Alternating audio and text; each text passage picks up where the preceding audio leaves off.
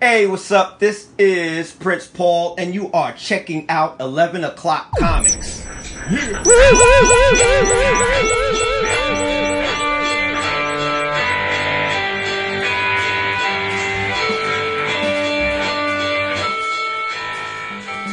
Nice. Does it? All right. I just I, I I wasn't sure if it felt forced. It sounded forced, not that it felt forced. Is it a well rested woohoo, or is that a. No, it's it really. I mean, it's weird. I think I was more rested over the weekend than I've been since I've been back home. Um, but it is what it is. Everybody's going to hear about this past weekend tonight, so um, they'll be able to go on the whirlwind tour with us. And it was fun. Oh, it was hella fun. Goes without saying, though. It was to think about the fact that uh, this time a week ago, man, we were just chilling, getting our drink on, winning trivia contests. Time flies. And you know what's not going to fly? This episode, because it's probably going to be a long one. It's 11 o'clock comics, episode 547.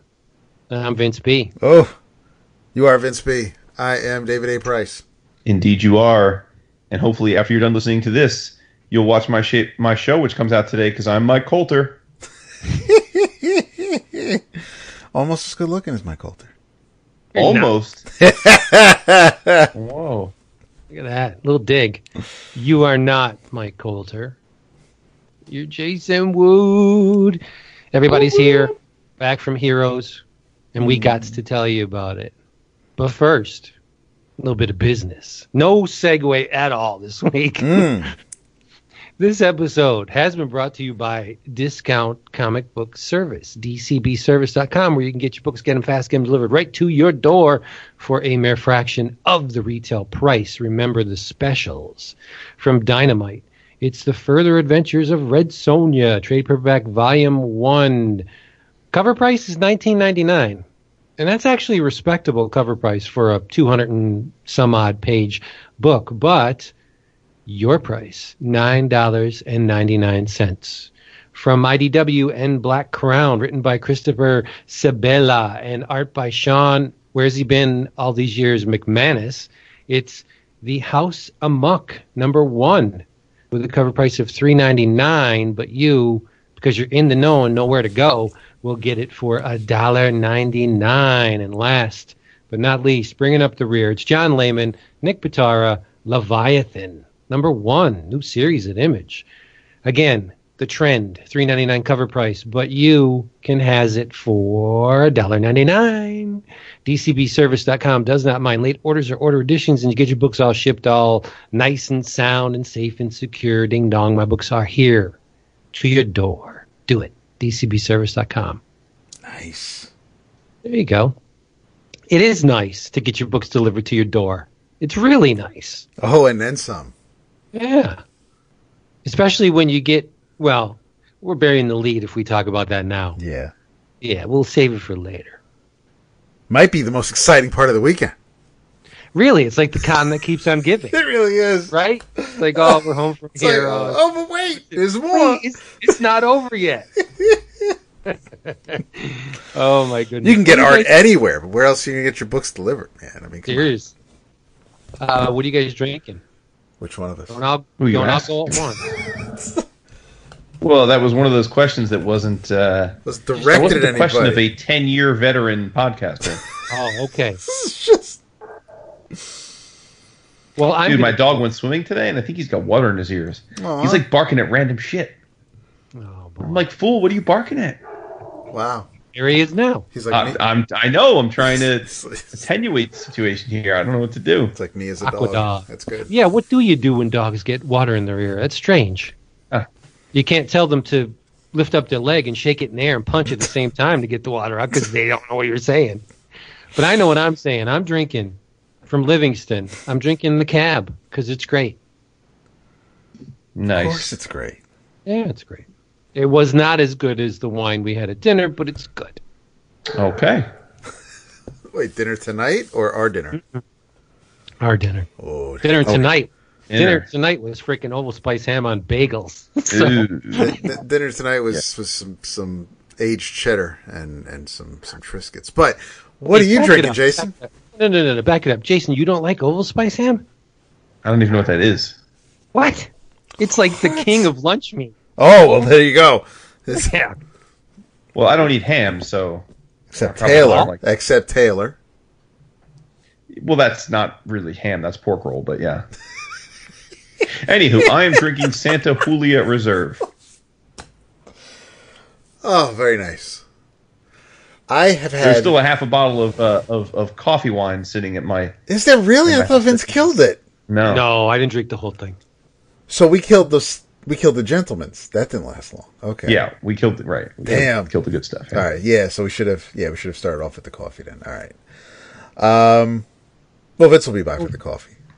We Or did start with the, we did start with the coffee, and then he was like, "F this. Why don't we do this?" And then I switched to the one, the gentleman one, and then we never got around to bumping off the the. Uh, You could have had it was the it? next morning. You could have had it I Thursday kn- morning.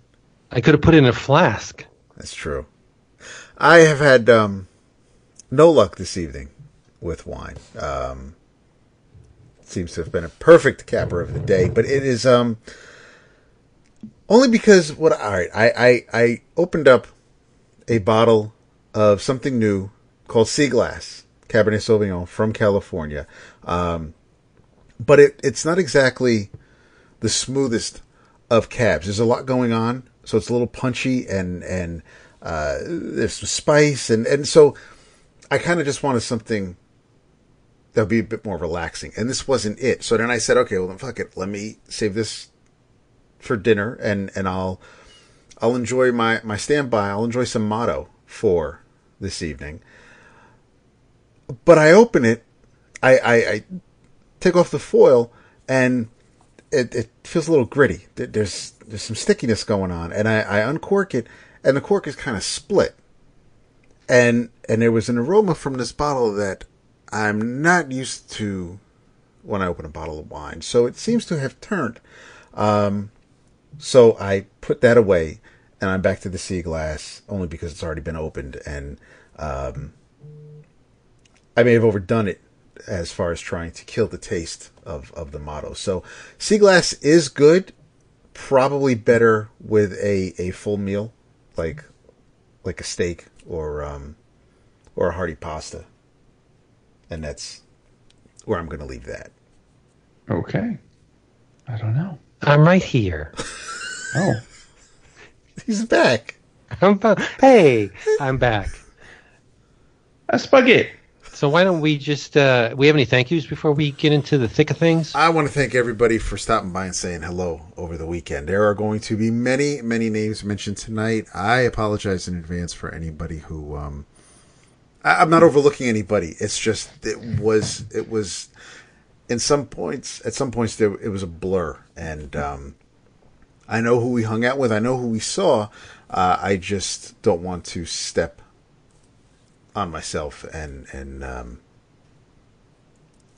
leave anybody out, but I, I do know that we do have a list of pretty much between between artists and and um, commissions and because Jason posted a list um, in the Slack the other day, and it was it was lengthy, and and I believe pretty much everybody we at least spoke to or um, nodded at uh, is on that list. So no, I don't have any thank yous right this minute. Nice. Hello, no one is available to take your call. Please leave a message after the tone. What's up, fellas? This is a man with many names and one face. This is Ray, aka Onamar, aka Super Style. Calling to talk about heroes, man. This is my first time. It was awesome. Got a lot of good art. Met some cool creators. And, uh, laughed my ass off all weekend. Hung out with, uh, Flippa, Daniel White, David Proust and uh Jonathan Gordon. Yeah, man, it was just a good time. Just a lot of fun, you know, a lot of drinking and stupidness, laughing. And uh yeah, I just want to shout out like all the EOC fam we ran into out there. and uh, got to see the Chicago Peeps, and uh, got to meet new heads, got to see the old heads, and uh, thank you to uh, Jack, Vince, Jason for bringing us all together. And um, yeah, man, auction night was hilarious. Man, there's some folks in rare form there. Just keep playing it over in my head. It was a good time. And uh yeah, just look forward to the next one. And uh anybody want to meet? Get at me. Peace.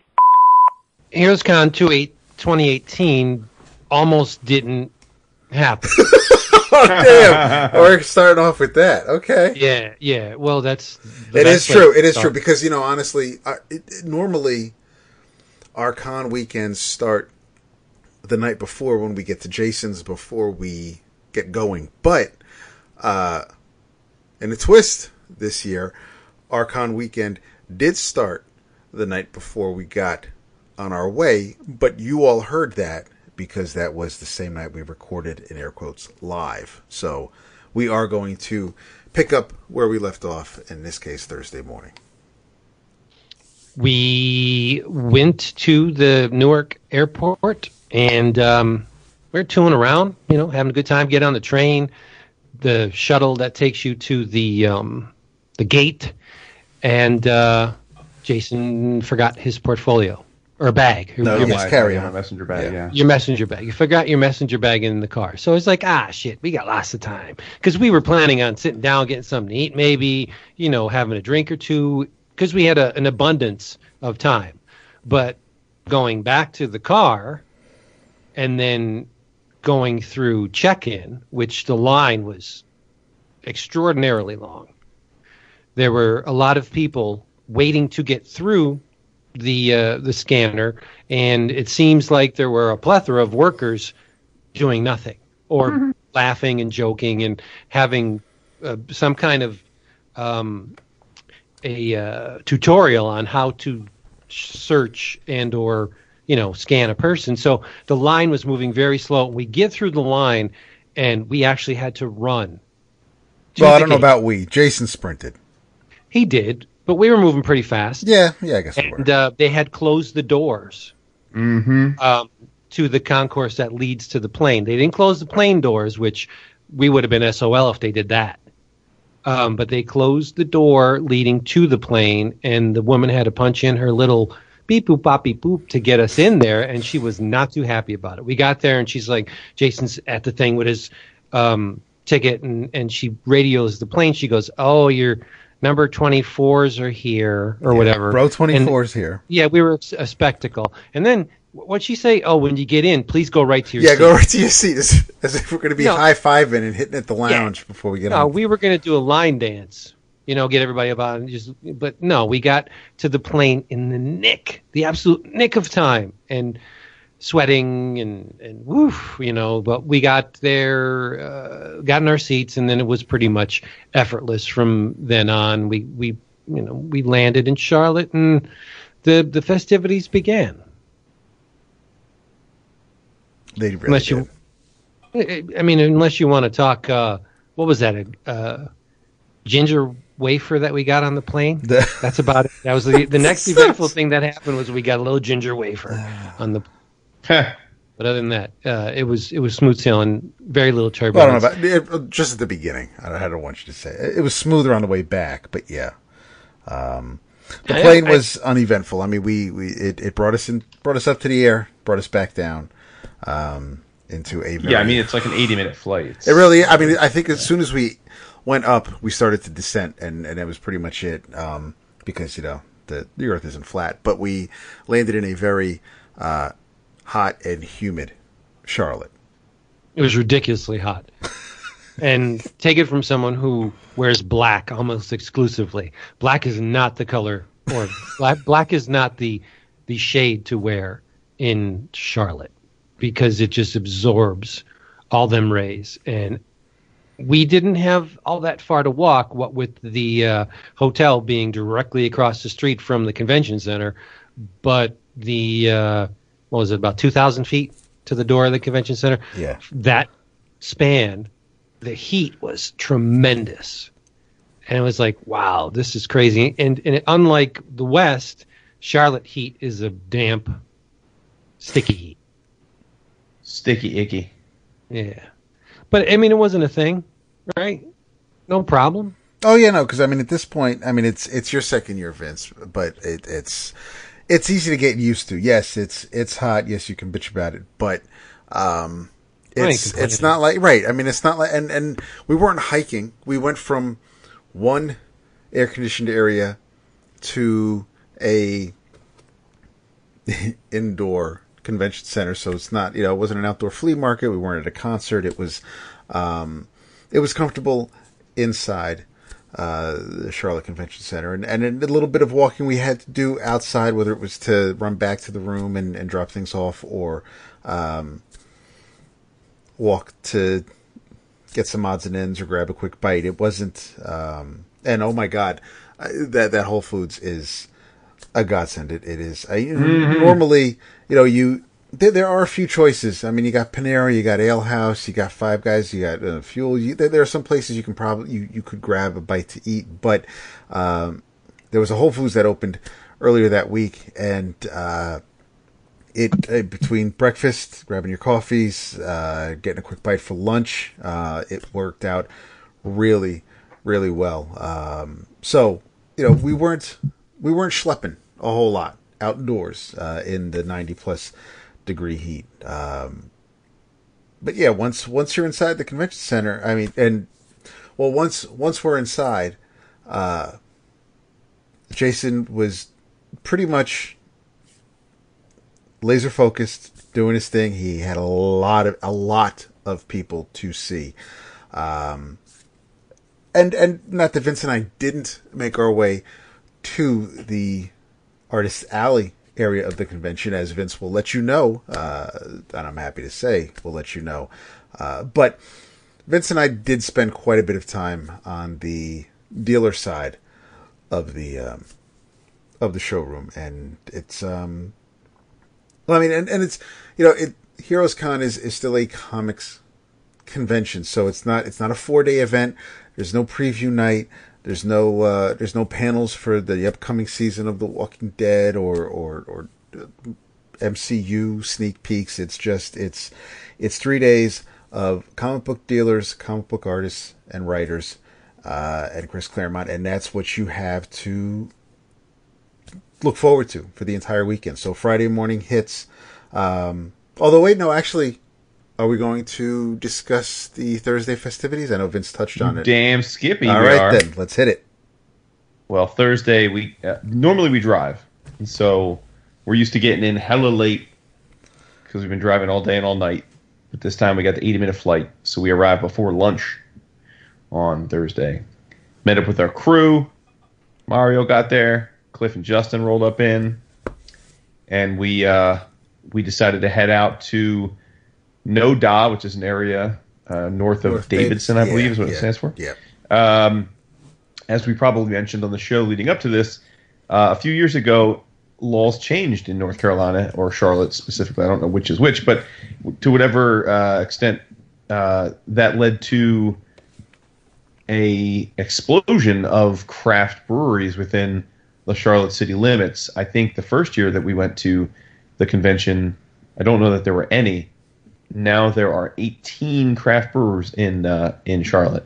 So we uh, we we hit we headed out to uh, two of them. We went to Heist Brewing first, which was a cool scene, big loft, a huge space. Um, we totally had our waitress flummoxed from the start because we were uh, I don't know she just was she was having trouble processing things, but we all got beer flights and and some food, and I would say that the food was pretty good, but the beer was not so good. Right. I'd agree with that. Yeah, it was uh, it was definitely not an auspicious start to the to the to the beer cruise day. Um, so we hauled ass from there after a round and went to what was the name of the second one? Uh, the Noda Brewing Company. There you go. Hey, what's up, guys? This is this is Daniel White, and uh, calling about Heroes. I just want to say one or two things real quick. The first thing is I, I miss everybody a lot. Um, that's the hardest part about the show being over. The, the art stuff is great, and you know, getting to talk to pros and all that stuff is is wonderful. But you get to see your friend or your multiple friends in in this case, like maybe almost your all of your friends in one place, almost, and you might not get to see them again for maybe another year, and that's a bummer. And that's that was the that was the worst part of it. But let's not let's not worry about the worst parts. Let's just talk about the amazing parts. And there's so many. I can't even think of a way to just whittle it down to one thing, but I, I will just say my biggest takeaway from the show was just the vibe of the room. It's just this very chill, relaxed, and calm experience. I, I don't mean like everybody's walking around like zombies, like Ugh. no, but it, it's just it's just a really pleasant show. All the people that are working the floor, that work for Heroes, all those folks were were incredibly sweet and nice and helpful at all times. Every time I had a question, and it, they just, you know, they were great. And then you get to all the tables. All the artists were in great moods, and of course they are because this this is just the vibe of the show. I feel like you. So you're you're kind of getting that, and you're giving it, and and it made for a, a time where you could sit and talk with the guy or girl, and and just not feel a pressure uh, from crowds or or whatever it is. Just maybe it's just the New York, you know, race, and Chicago's got a little piece of that too, but not here. This was just this very, really wonderful experience, and it made me feel great to be at a comic book convention again in sort of like a little boy kind of way. You know, I've enjoyed all the ones I've been to in the last bunch of years, but there's something about just just enjoying this. It felt like I did when I was a little kid going to an old show. And well, that's it. I've been talking too long, so I better get going. Okay, bye. The Noda Brewing Company, which was a smaller joint, and it was pretty empty when we got there. Uh, to which someone reminded me that was because it was a Thursday in the middle of the workday. So even though we were on vacation, the rest of Charlotte was not. um, but that place had a much better collection of craft brews. We all found things to our liking, and we were just chilling out, getting our drink on, laughing, so forth, so on. And a rather portly gentleman who works at the place rolled up to a microphone and announced that they were going to be having a trivia contest in a little bit. So we took a hard look at ourselves and thought, we got well, this. if if if six 40 plus year old uh, geeks can't dominate bar trivia, we deserve to lose our our, our geek our geek uh, membership cards. So we uh, we buckled in, got another round, and the trivia uh, ensued. And spoilers, we fucking dominated. we crushed all those plebeians. But it what's was weird is, you know, when when I think of of trivia night, I generally think of things related to because I don't, I very rare, I, I never uh, participate in those type of. I'm not out to to to take part in that, but uh, I was expecting, you know, mostly pop culture related, uh, Trivial Pursuit type questions, and on this evening, uh, because school had just let out, it the the topics were famous first lines, two novels, uh, geography, and chemistry.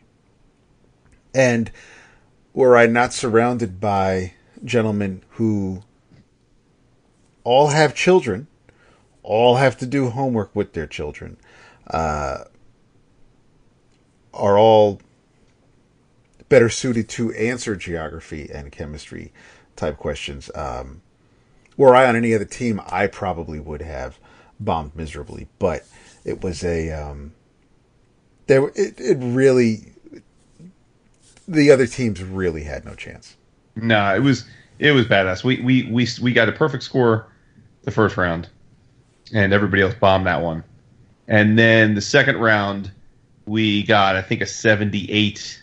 We were in out second of hundred. place. Yeah, But but we actually had ten points coming to us that the guy had actually made a mistake with. But we were so far in the lead, we didn't We didn't fight it one way or the other, and then uh, the third round was was easy for just about everybody. So we won by I think fifty or sixty points, and um, and then we won. I guess our prize would have been four tickets to the Charlotte minor league baseball team, but uh, seeing as how we're not local boys, we kindly redonated those tickets to the second place team and took. Uh, some other prizes instead, uh, including four koozies, which uh, are somewhere in my kitchen right now. Nice. I'm glad you got them. Mm-hmm. Mm-hmm. But but uh, no no doubt after a day of drinking and eating at craft breweries, we were pretty turnt, I'd say, and we head back to the Westin, and by then uh, there were there were some pretty big crowds. There was the, because because tons of people had arrived over the course of the day for the con to start in the morning. Um, and uh, we set it off. I mean, it's pretty much how we do. That is true. Um, yeah, we, we got to see that. That's pretty much where we saw um, many friends who we hadn't seen uh, for some time, and it's uh, the Westin Bar is pretty much where anybody who is staying at the Westin, uh, creators and, and fans alike, uh, basically come to hang out. It wasn't. It, it's weird, unless it was me. It didn't seem as rowdy or as raucous as it has in years. Although it was Thursday, maybe people were still coming in.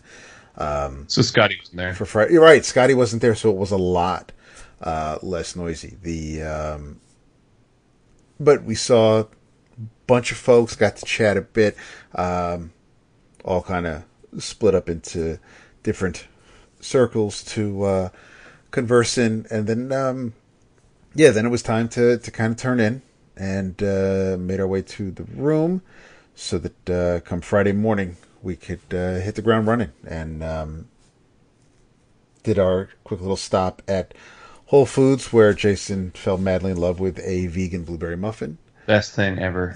and uh, and it is good. It is extremely sticky. I think if you're not careful, you end up leaving more muffin in the wrapper than you get to eat. But it is still extremely tasty, and I do agree that it is better than the um, standard non-vegan muffin. Um, coffee was pretty good as well, but um, after that, we made our way to. Um, although, actually, no, Thursday. Thursday, we picked up our badges. And Thursday, Jason kind of, sort of, maybe not really, had a bit of a bomb dropped on him because Jason had two panels scheduled for Saturday. Uh, for, for Friday and Saturday. Mm-hmm. Um, the first one on Friday, Friday evening, or, or late in the day Friday, uh, it was going to be Jason and Ed Piskor talking about, um, well, Jason would have probably made its way towards hip hop, but, primarily X Men Grand Design. Uh, but when we stopped by to sign in, get our press credentials, and um, say hello to Shelton and everybody else, uh, Rico lets Jason know that there may be a slight change in that in that panel, which um, we'll get to when we discuss more into Friday. So Friday we get to uh, we get to the con, we make our way in, and um, Vince and I really don't make our way to Artist Alley just yet. We we um, Hell no. I, I, I don't know how the hell we ended up over at the five for a dollar bin. Please, we mean you don't know how. You don't know that's, how. That's where we were. you made a beeline. You you cut you cut to the right the second we walk in, and I'm heading straight. I think Vince And grabbed I- my arm. go next- Actually, I think two and a Vince. I think I think Vince literally grabbed my arm and moved me in that direction. I said, I'm gone. See ya. we really did take two different paths because I spent maybe 20 minutes on the dealer side the whole And weekend. that was and that was for the Lego stuff. That was for the Mhm. minifigs. So that Yeah. was it. I did not flip through a single long or short box. No, I did didn't. not pick up or peruse a single trade. I did not look at any toys, pops, shirts, anything until late Sunday. Well, you had an agenda. But y'all did. Y'all took care of your business. We did. Um, and unfortunately, I didn't. I wanted to have. I, I had in the back of my mind things I, I wanted to look for because I have um, for the patrons. I'm trying to send them as many sets as I can or complete runs, and and there are some that I'm missing an issue here or there, or they're somewhere here, but by the time I find them, it's just it'd be cheaper for me to buy for a quarter and and complete a run, and and send them out that way. So um, I knew there were some things that I had to look for, but I didn't think far enough ahead to uh, specifically carve out certain um certain titles, certain series. Uh, by accident, I've now completed um, the Loveless series. I still had about a half a dozen issues to complete for that for that series, the, the Brian Azzarello Western series from back in the day. So so that's complete. So I'll fin- I'll finish reading that and um, finally and send that along. But there were a couple things that I knew I had to look for, but for the most part, as I'm flipping through, you know, fifty cent boxes or, or the other guy with the five for dollar boxes, uh, as things caught my eye, or as I started to see um, consecutive issues, uh, I I, um, I started pulling things out, and that's uh, it. Kind of got away from me in that regard. But I don't know actually if I, I know what Vince was looking for, and I know that there were things that I saw that that if Vince needed, I. I yanked them, but I don't actually know, Vince, if you if, if you had an absolute agenda, if you knew exactly what you were looking for this weekend. Well, I usually have an agenda, right? But but for the most part, I was looking for um, OG Valiant. I don't have many holes to to fill, but um, and I was looking for Acclaim Valiant and Legion. It's always Legion. Mm-hmm. So I um, what was your final tally of single issues? I believe. Well, no, it's not just single issues because, and I didn't. I still haven't opened up the box from UPS. Um, at the end of the day, each when we when we got back to the hotel room, I, I fired up the uh, CLZ mobile app and I entered them because, especially in later, towards the end of the Green Lantern and Green Lantern Corps series, the covers started to all look alike and, and blend together. So I had to make sure that I didn't, when I went home, when I went back to the hotel room on Friday, I didn't see somewhere else and buy again on Saturday. So I had to mark them down. Uh, but my total, according to collectors, was, and that's including the Demon Knight graphic novel, things like that, it was, it was about 123. Nice. I didn't put the magazines and the trades in, but my total was uh, 126 single issues. Oh, you're so That's cute. Y'all awesome. were nearly identical. Yes. Yeah, yeah. And, and well, yeah, because we, we hit the same spots and, and we didn't, we didn't pay, did we pay more? th- I, I don't think I paid more than 50 cents, but I definitely know we didn't pay more than a buck an issue of anything. Screw I- that. I didn't buy anything for a dollar an issue. That's what I'm saying. Everything, I mean, the first dude I went to was 50 cents. And then after that, it was five for a dollar. And then, and then on Sunday, Homeboy was 25 cents an issue. So that's, that's pretty much where the bulk of my money went. Right. Just for your information, the reason I'm annoyed right now, I don't know if you can hear it in my voice. Skype is automatically adjusting my volume, and I can't turn it off. Well, you sound identical. Yeah. I have there's, to there's us. been no change. Well, I can see my system preferences. The the volume is sliding back and forth in real time. And uh, my Skype updated without me acknowledging it. It says I'm using the latest version and the the tick box that you can go into Skype and, and tick it off where it says allow Skype to autom- automatically adjust my volume is now non-existent on the Mac. So I can't readjust my volume. I have to sit here and hold the volume slider and drag it to the right every time I say something. So that's why I'm a little bit a little bit salty because it's annoying as AF. And I if it's if I can't figure a way to fix it, I'm not using Skype anymore. I'm not doing this every week. It's not happening. That's why I'm pissed off. I have faith that you will figure out a fix. Right. Or I the fix is easy. Just stop using Skype. Yeah. Use use uh like Ventrilo or Discord or something else. Hey guys, it's Jonathan Gordon. This was my first ever Heroes Con, and it was great from start to finish. Got greeted by Flippadiffa, never met him, and started from there. got to meet Daniel, D Dub, got to meet Ray, got to meet Proust, got to meet the guys.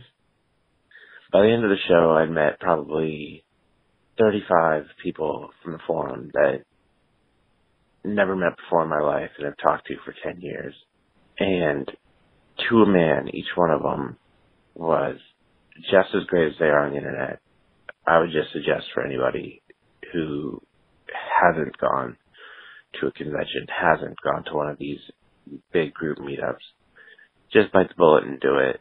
If you don't think like you'll fit in in person, uh, which is the case with me, uh, it's just nonsense. Uh, if you fit in online on the group, everybody you meet there seems to be just as genuine as you would wish, and you meet them in person, and the conversation just carries over in real life. I loved meeting everybody. I loved doing art for everybody. Uh, it was a great con. Uh, well organized, just as the guys have said, have said that it is, and Charlotte's a beautiful city. Loved the epicenter. Uh, loved going uh, to like, diners late at night and getting uh, going to different barbecue joints around the town. It was just a great time, and I would suggest anyone who is thinking about going next year just just bite the bullet and go. So, thanks guys for suggesting such an that that last year that we take such an experience, and I'm glad that I took you guys' advice. Thanks. But whatever. Dap Dap and I scoured the uh, the the bins, and it was it, it's pretty funny because you have to if you're not a seasoned con goer and you walk in on that first day and you see a ta- a bunch of uh, a table with a bunch of boxes on it that say comics five for or comics a dollar each, and you're like, okay, that's not so bad. The very same table the next day was comics fifty cents each. They just changed the signs. Yeah. Same boxes, just changed the signs. And the third day, that vendor had the 50 cents was now changed to 25 cents. And that was Saturday, right? No, Sunday. Sunday was Sunday. a quarter. Sunday was a quarter. So if you're willing to wait till the end of a con, the book that you were going to pay a dollar for is now a quarter. You can get three more for the same price. And that's what we did. That is what we did. Um, I don't. I'm not going to read a list because that excites no one. But I, I got all of Legion Lost for a quarter piece. I got many acclaim valiants, which some of them are pretty tough to get. Um, I scored a bunch of the uh, Levitz Giffen uh, Legion series. I think it's volume three. I got a bunch of that. I got you know some Evil Ernie, some Vampirella. Uh, there was a bunch of Richard Corbin that I already had that I can't stand to see Richard Corbin comics in a 25 cent box. Yeah. Fantagor uh, books do not go for a quarter. They go for much more than that. So I, I scooped those at a quarter. Uh, what else did we get? You got a bunch of Green Lantern. Yeah, I was. Um, I ended up as I was going through what the, things I always look for, like, like Vince with Legion or Valiant. Um, I try to uh, recreate my Nexus collection. I try to recreate my Grimjack collection. Um, I I have most of. I'm missing maybe almost two dozen issues of the maybe the, I don't know if it's the fourth volume, but the it's when Geoff Johns brought Hal back. So from Green Lantern Rebirth, I have that volume that that that brought us into Sinestro Corps War and, and Blackest Night. That's the volume that I'm I'm working on completing. So everything pre Flashpoint. Um, that and Green Lantern Corps. I, I have most of those series, so I ended up bringing home a bunch of issues from both of those runs. Um, I did find a couple. I found a, a few Nexus issues. Uh, there were some things that I had never read before that I had almost that I found almost the entirety of, uh, including um, I think it's called Deep State. Um, never read. I, I think I'm missing everything but the last. I think I have everything but the last issue. I couldn't find. I think the eighth issue, all weekend. Um, there were. Uh, I usually look for milestone, uh, especially Icon or Hardware. I didn't didn't find any this time around. Didn't leave with any E-Man this time around. Uh, I did. Um, I found most of every single thing ever from Joe and Jimmy at Event Comics relating to Ash. I found a complete run because Yeah, I had did. most. I had most of the. I had most of the original series, so I have all six issues of Ash now. I have the, the various spin-offs. Um, so that's going to find a new home. I found. Uh, I bought the three issue, the three issue series Cobb by um, Beau Smith and Eduardo Barreto's his, his last work. Uh, so I I sent my original three. I sent my original run to um, to a patron during I think our first uh, ship out, and so now someone's going to get uh, that again. Um, yeah, there were. Uh, oh, oh, no. The big thing this year for me was the Adventures of Captain Jack from from Fantagraphics from back in the day. I am missing now one issue. I found almost the entire series uh, between two dealers. I, I picked up a couple issues from the five for a dollar dude, and then this other guy was selling complete runs uh, or consecutive issues of Marvel, DC, and independent books. So he had the Adventures of Captain Jack, all but like two or three issues for five bucks, I think, and and so I bought Yeah. that.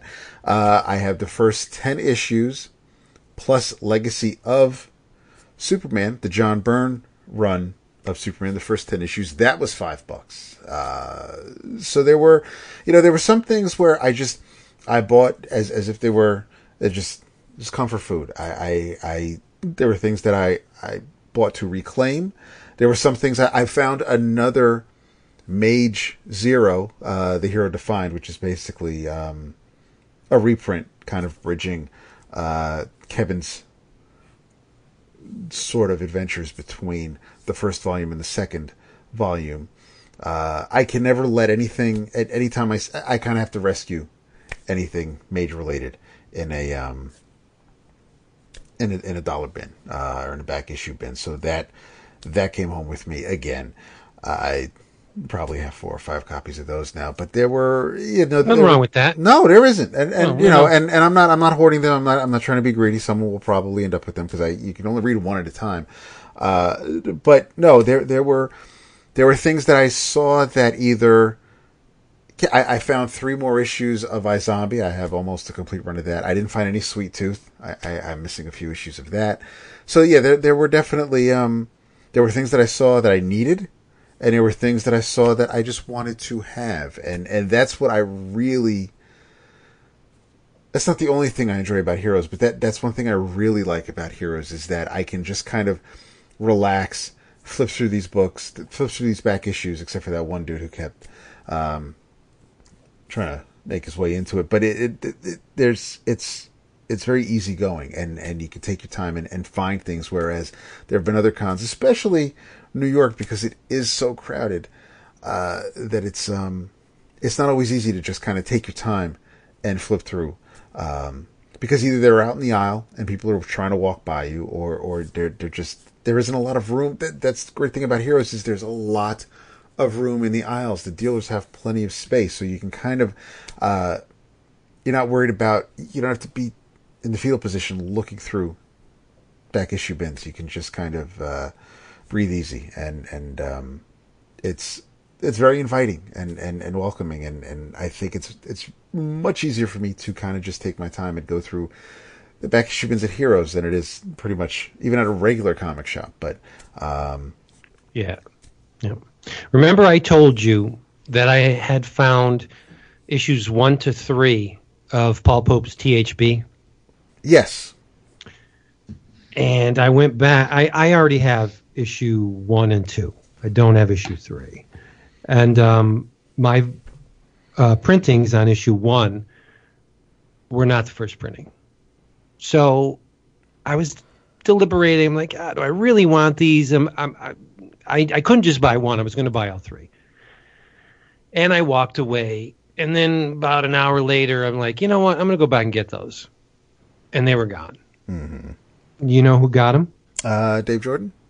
Nope. No, Ed Piskor. Ed Piskor. Yep, I saw. Yeah, he I. I said, Ed, you son of a bitch. And he's like, hey, Yep. Oh, ain't no, ain't no shame in Ed's game, man. He you just- shouldn't have walked away. man. That's Like, right.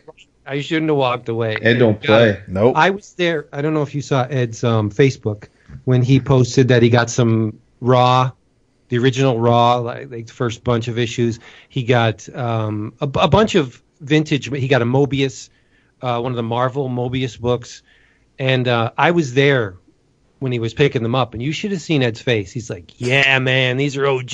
This is the real stuff," and he was like so happy. Yeah, man. I, I was just giggling being there watching Ed pick up these great, not, and I'm not using that word lightly. When when you're scooping the first bunch of issues of Raw, you're picking up great comics, mm-hmm. and Ed was there just like awash in this. Figure his business. He's legend. I think his bill was like 500.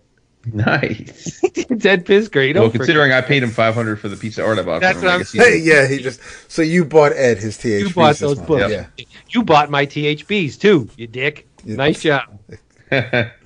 But yeah, Ed was happy. Nice. And I was happy because he was. But that's the thing. Again, if you're used to New York City, uh, New York Comic Con, Heroes is a completely different experience. Like Dap was saying, with the aisles being so big and you're looking for back issues, searching for back issues at Heroes is a much, much easier experience than searching for same in New York.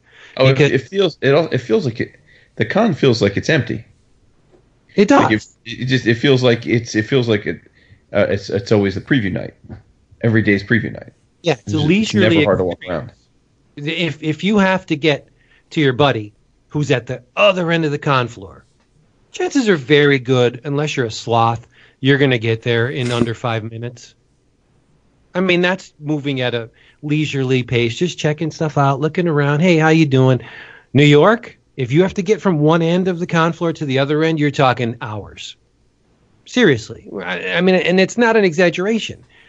Heroes is to me, and I know you guys. I got to thank you guys for for pushing it so hard. And skippy bippy. Heroes is really the only con I want to go to. Mm. The other ones are obligations. New York is an obligation, and uh, you know, like I'm, I'm not going to lie, I, I enjoy it on some level, but there's no comparison between New York and Heroes. Heroes Right. is this is the bomb, yo. Faux show, yo. Yep. Yep.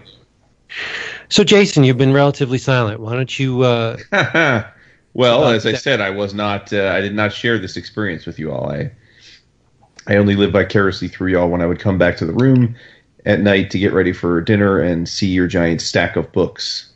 And uh, oh, we forgot about the most important part. what? Why did we buy a giant stack of books? Well, see, the thing is, we. It's always a worry because we flew this year. Last year, you know, we hit the we we, we hit the um, the little flea market area. We were able to pack up Vince's CRV, and, and, and so there was no worry about weight and, and, and how much crap we were bringing home. This year, uh, we were flying down, and and therefore uh, there are weight restrictions on a plane unless you want to pony up some cash. And it was a little bit, of a worry that um, if Vince and I decided to go shopping, because paper doesn't weigh a whole lot, and, and Jason lucked out, of course, with his commissions, and and uh, to a lesser degree, Vince and I did as well. But if if we were bringing home anything with any sort of weight, there was a bit of a concern. So once um, I I thought, you know, since we weren't leaving until Monday, we might be able to like look for a, a UPS store or FedEx Kinkos and and get our shit boxed up and mailed back home. But amazingly, the Charlotte Convention Center has a UPS store right there in the lobby, and it's not a mailboxes, etc., or big gyms we ship via UPS type storefront. It's it's it's a legit UPS store. Will take care of all your needs. So uh, we were able to buy what we bought because Monday morning before hitting the airport, we brought our 20 pounds of comics to the UPS store where they then took them from Vince, from me, and that's the last we saw of them until yesterday because they boxed and packed everything, sent it home, and as Vince said, it's like the con it never ended. It it it's it's right here. So, uh, no matter whether we hell, even if we drive down to Charlotte again, uh, I think we will take advantage of that because it doesn't. Right. It, it really didn't matter what the shipping cost because we definitely made out like bandits because of what we bought the comics for. Right. You know, normally if like, oh, you bought, you spent, you spent fifty bucks on comics, and then you know it cost you twenty bucks to ship it. Then you know, did you really make out? But this, yeah, we did, we did. Yeah. The thing is, we really should have taken a gamble because we didn't we didn't really investigate the UPS store until Sunday. Yeah. Like we, we were pleasantly surprised that the box only cost what it did Right. to ship. What we should have done is we should have said, screw it. I would have bought three to five times as much Yeah. as I as I had bought. Agreed. Yeah. Same. So next time we know all bets are off next year. Yeah. Yeah, that guy who was like, "Listen, you fill a long box for thirty bucks, it's yours." I, I we, we might take advantage of that. Oh hell yeah! There, I could have easily filled the long box. Oh for hell's yes. Yeah. And and that's the same price that the local guy's going to give me, a long box for thirty Right. bucks. Right. Right. Right. Yeah. Yeah. So I mean, that's random stuff. This wasn't so random. No, because you were looking for it and then filling the There box. was chunks. Yeah. Yeah. and yeah. There, there was chunks.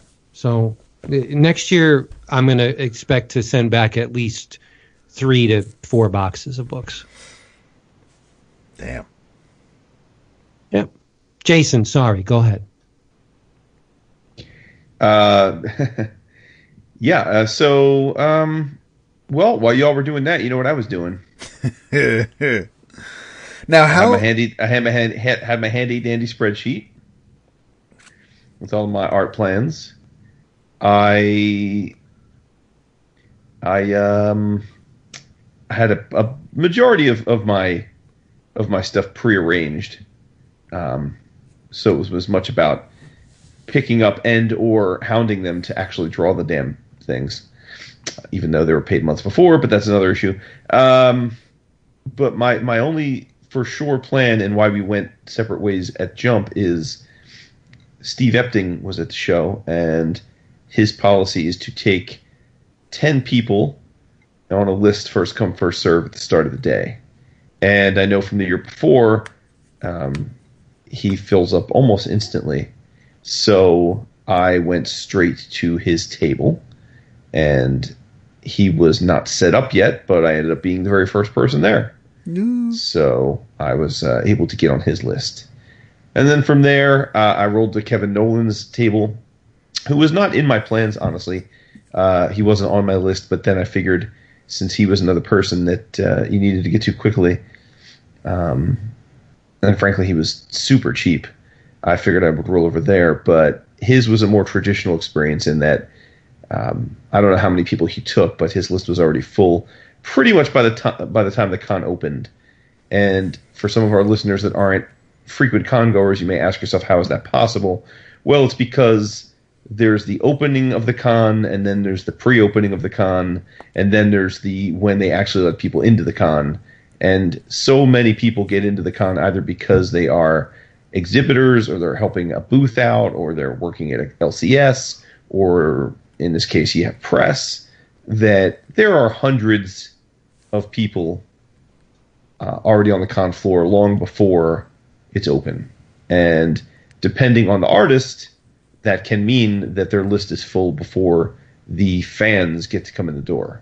Now, some artists, to avoid that, have specific uh, rules in place to prevent that kind of thing, but but many don't, and Kevin Nowlan, I think, was one of them. So rolled to his table, but it was no harm, no foul because I wasn't expecting anything from him. Um, Epting was a, was a goal, and uh, Nowlan would have been a bonus. And then I rolled over to Michael Cho's table, who is similar in that he doesn't take a long list and he didn't do pre-shows. but he too was full. But it was all fine because really the only one I, I absolutely wanted to hit was Epting. Um, and then I just went about the rather exhausting but invigorating ritual of walking through all of the aisles and checking in on pieces and setting up jam squares and saying hello. And uh, I think the thing that is the most difficult to factor for the meticulous planning that I do is the interaction part. Because in my mind, I've got a list of people I need to go see. I will go check them off very systematically, but I never properly account for the being human part of it, where you run into people or you're talking to the people themselves or the artists at their tables. And these aren't one minute conversations, right? These are people you haven't often seen for probably a year, if not longer. So inevitably, there's plenty of things to talk about, even if it's the basics like how's family, how's life, and time starts to eat eat into the, the day starts to creep along, and before I know it, it's pretty much time to go and host my panel. I went the whole day on Thursday or Friday rather. I did not have a single thing to drink or eat until uh, I drank something right before the panel, and then we ate after the panel. So I didn't eat a bite of food all day, save for that vegan muffin that you talked about earlier. But um, but See- yeah, I just got totally consumed by it. But you should have, um, obviously, and and I, I hope this is not a theme because I hope this doesn't happen to you next time. Uh, but you could have grabbed a bite during the panel.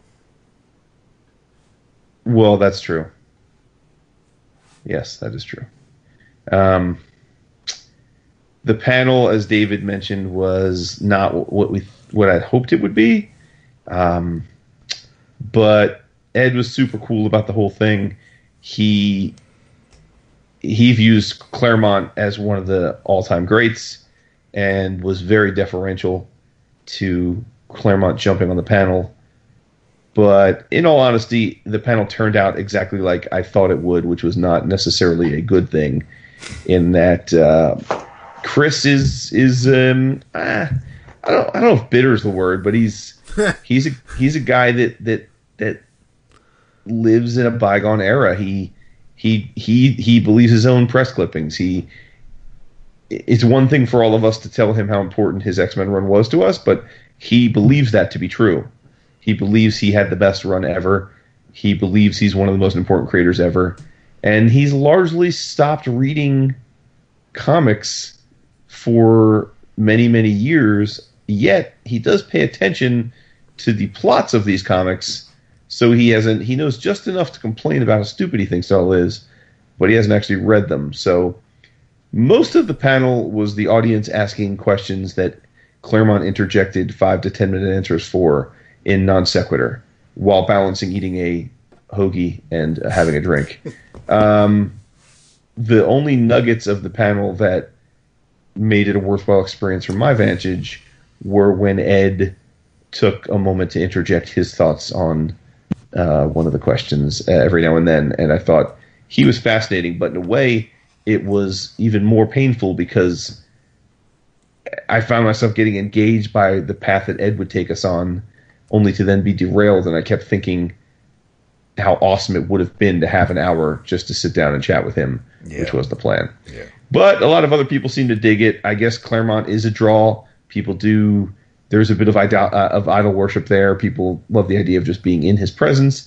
And admittedly, I like the idea of the fact that I can say I hosted a panel with Chris Claremont. Yeah. Flip a Dippa got a great picture of Ed, Chris, and I that I will always cherish. Just like when uh, Niesman and I got to meet Stan Lee years ago, thanks to Ron Richards. And so, I I mean, from that from that perspective, although we had spoken to Chris many times over the years at different cons, and I had thanked him for his work, this was certainly the most personal, direct interaction I ever had with him. So, so I do appreciate that opportunity.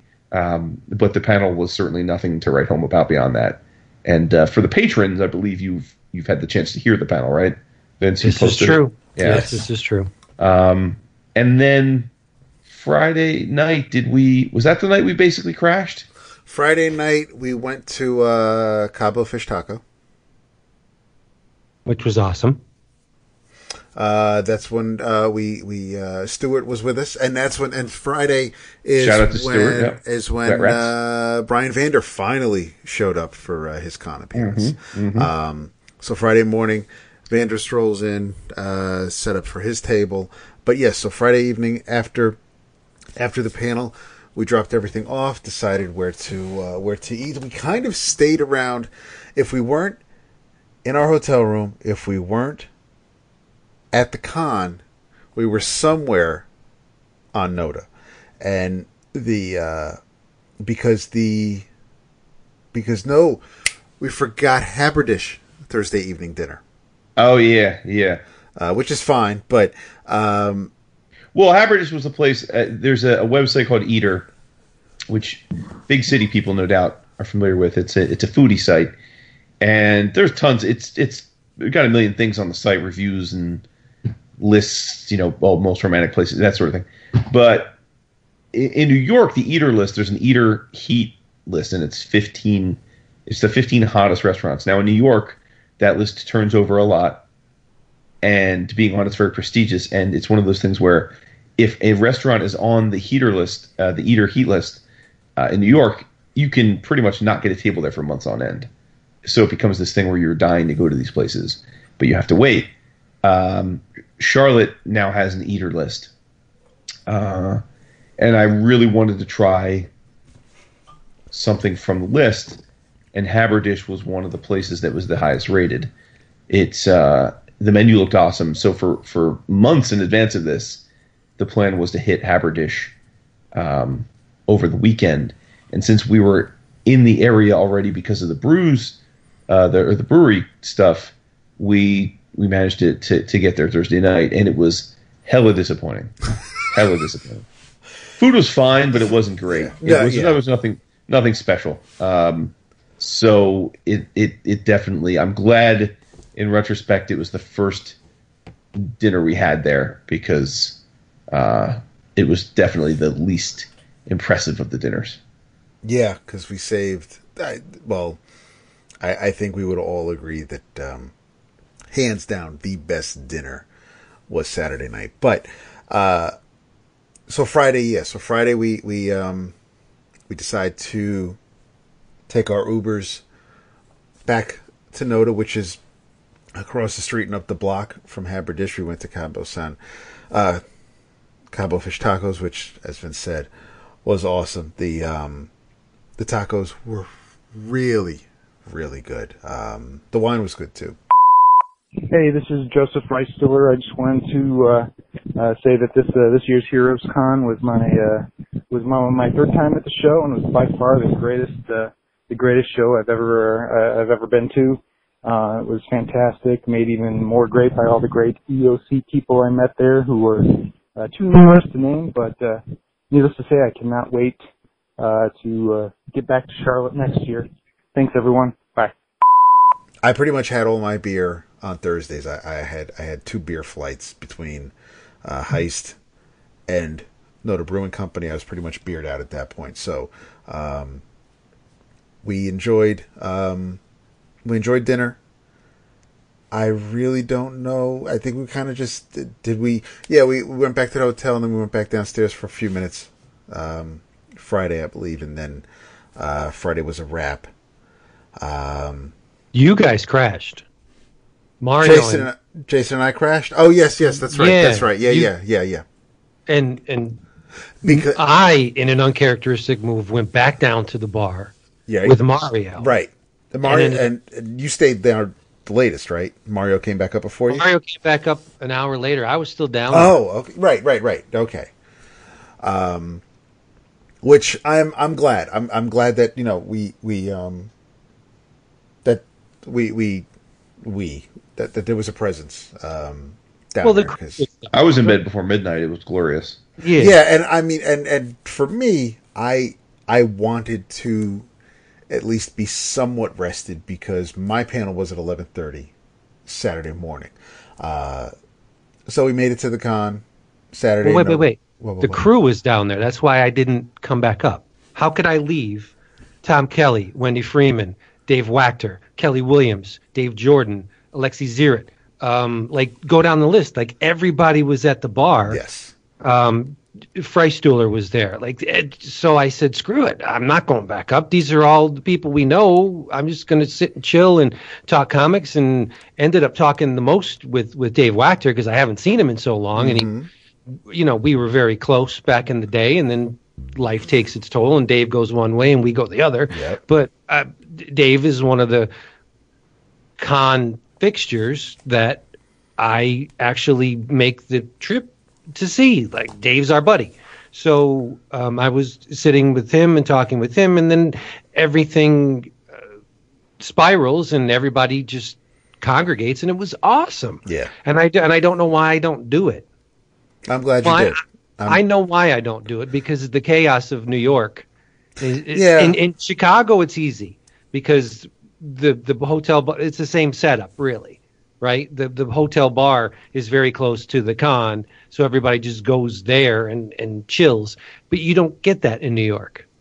The it's it's optimal in Charlotte. No, yeah. Plus, plus in New York, you know, everybody you got the publisher parties. That's the other thing because this is a comic book show.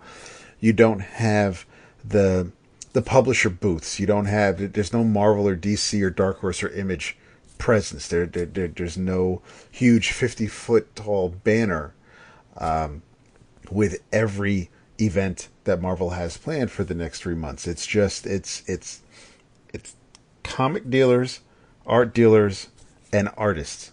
Uh, so because whereas New York has all the after parties and and, and, and everybody getting together to to to hang out and and make deals that that that doesn't happen in Charlotte because as Vince just said it's it's it's everybody who's going to the con fans and creators alike hanging out and Right. That's the thing. For every Flippa and Ford and Arnie that was there, there was a Latour and a and a Hahn and a, a Mellon. You know what I mean? Yep. Yeah. then it's it, it, it- and everybody is is super friendly because while I'm while I'm talking to Dave Proust, while I'm talking to Flippa, while I'm talking to Jonathan Gordon, Eric Donovan comes over and and we chat for a little bit and and and you know and, and he's talking to and because Dave Proust and, and his wife are going to be in New York for um during uh, the week that uh, New York Comic Con is happening and while I believe um, David will be hitting the con at least one day. Uh, he and his wife will be in town for the week, and um, you know, Eric was giving him, and Eric, who is not a native New Yorker, but has been to New York Comic Con, and actually was at, in New York a couple weeks ago. But Eric's giving giving Proust, who lives in Texas, you know, some things on, on what to look out for, and maybe you know where you should stay. You know, don't don't necessarily go to a hotel. You know, check out Airbnb or something. Get a little bit more bang for your buck. And and I mean, I'm standing here watching these two people have this conversation where it would be nigh impossible in in at New York or or maybe C2E2. But I mean, here it's just like it's it's just it's it's a very friendly, laid back, casual vibe, and I really really do love that about Charlotte. Yeah. Um, and and the and I- and I I it warms my heart to know that that you hung out down there for so long and uh and yeah, I mean it's it's Not out of obligation. I was enjoying no, it. that's the thing. Yeah, I mean, Yeah. and and it's I mean, even when we're we even after the auction, everybody's hanging out together. It's still not. It's not like anybody was just like nobody was rolling their eyes like, oh, okay, they're coming too. Everything is just is is just so it it just flows naturally. It's it's just it's it's, family. really yeah. That that's exactly the right word. Um, so Vince finally makes it upstairs. Late Friday night, early Saturday morning. Saturday morning, we hit Whole Foods again, hit the con. Vince and I do a little bit of uh, a little bit more shopping. I do not know um, when you made your way over really to to talk to to actually uh, this is so weird for me to say this to to commission Yeah. artists for work, but um, I am going to step aside to let you let everybody know what happened this past weekend. Well, it, it was an experience that may that could possibly have soured everything for me. Were I someone who drags drags things along, which I'm not, and I looked at it as a learning experience. As Jason likes to say, caveat emptor, right? Let the buyer beware. And uh, I guess to preface my experience, I'm not a gambler. Um, I don't bet on wild cards. Okay, I want a sure thing. Matthew Allison, in my mind, is a sure thing. When I plunk down my money to get a piece of Matthew Allison art, I know exactly what I'm going to get. It's going to it's it's going to be a visually stunning, dynamically composed, depending on how much you pay for the commission, intricate piece of art. No surprises. There's no surprises with the Matthew Allison piece. Or I mean, and you and you can list a bunch. Like you, if you go to Jim Mahfood, you know what you're going to get, right? And uh, previous episodes, I, I mentioned that I wanted to get an Alexi Ziritt Cosmic Ghost Rider piece because I, I, I honestly love Alexi Ziritt's art. Um, so the the piece was hundred dollars, paid in advance, and I said, "Cool." I got on a list. Mario and myself were the first two on his list. Mario got um, Des- uh, uh, Destiny and uh, I forget someone another character from Oh, Sandman. San, that's Golden Age Sandman and Destiny. Right, Golden Age Sandman and Destiny. And on the sheet, he wrote his name with a slash and the characters he wanted, as did I. I wanted Cosmic Ghost Rider. I said, cool. Gave him the, the hundred bucks, picked it up later. I don't dislike it, but he, uh, f- I don't know the reasons why he wasn't completely invested in the piece, whether he had a lot of work to do, or he didn't care, or he was too lazy to Google Cosmic Ghost Rider and to see that the bike, which he didn't draw at all, is very, very different than the Ghost Rider bike. There's a giant plasma ball in the forks on the front of the bike. And I mean, if you've read um, Thanos, Duggan's Thanos, like you know, um, Night, uh, Donny Cates is Thanos, you know the Cosmic Ghost Rider. What I got was not Cosmic Ghost Rider. It was a Ghost Rider on top of a skull. With with the, the, the typical or the traditional, I should say, Alexi Ziritt brushwork. It, w- it it probably took him maybe fifteen minutes to draw, and it's not a, a horrid piece of art. It's it's there are parts of it that are pleasing to my eye, but it's not what I asked for. And I was like, okay, you know, live and learn. It's not all that great. Um, I, I will not stop buying his books because I think he's a phenomenal talent. I love his artwork, but I will never commission him to do anything again. I'll take that hundred dollars and give it to Matthew Allison or someone else, someone I know that's going to, or, or, I mean, if you go onto our Facebook page, you'll see the the artwork that we got. Jason and Dap got spectacular work, as did I. But it's just that one that sticks out that you know it it, it was the one semi-negative experience from my initial foray into commissioning art. No big deal, you know. I just it, it I again it was a learning experience, and I'll be I'll be very wary before I engage in um, you know with someone that um, and and it's not just me. Mario was not pleased with his as well. So you look at the data, you look at the experience. Two people paid hundred dollars for a commission and didn't get spectacular results. But the the twist of the blade was Ziritt did a, a Ghost Rider, a traditional Ghost Rider, at the same show, but it was his next higher tier of commissions. Like he has a hundred dollar commission, and then there's another one higher. I don't know if what are they, a hundred quarter, hundred and fifty. And the Ghost Rider he drew for that one was spectacular. So it's like, is the guy dependent on money? I don't want to trash him, Right. He didn't. He didn't follow through. and and and I think it's it's not based on what you're used to seeing from him. I can understand there'd be a level of expectation, and and Mario doesn't. Not not that you do at all, but Mario doesn't really. Um, I don't. I, I know he gets commissions from time to time, but because he he doesn't, he seems to hone in on certain certain creators for certain characters.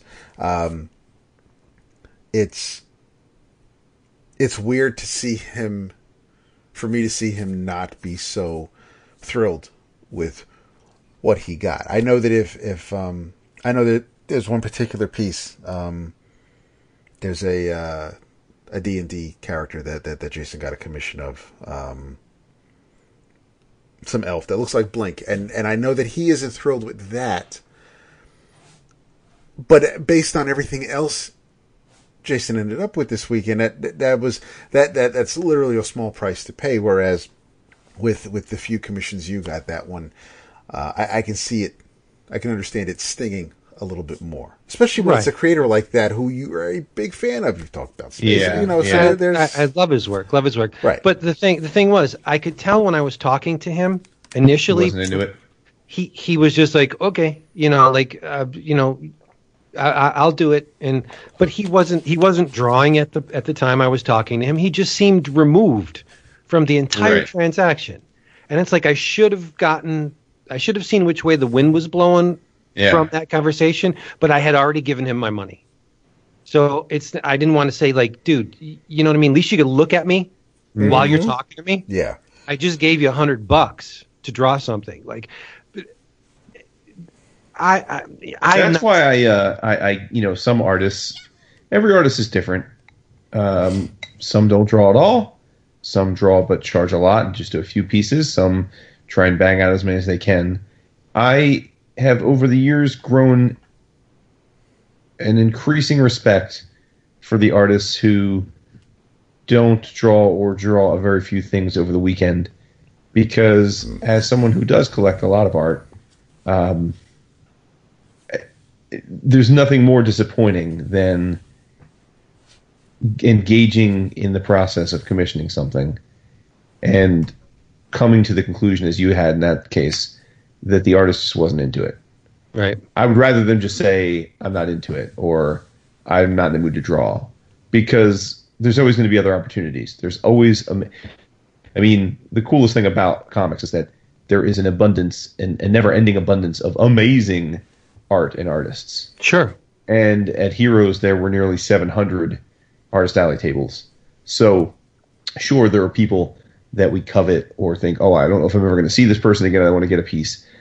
But in every one of those instances where I haven't been able to get a piece, it's been far less memorable or damaging to me than when something happens like what you just described, where I get a piece and I feel like it's not good or not something that they really cared about.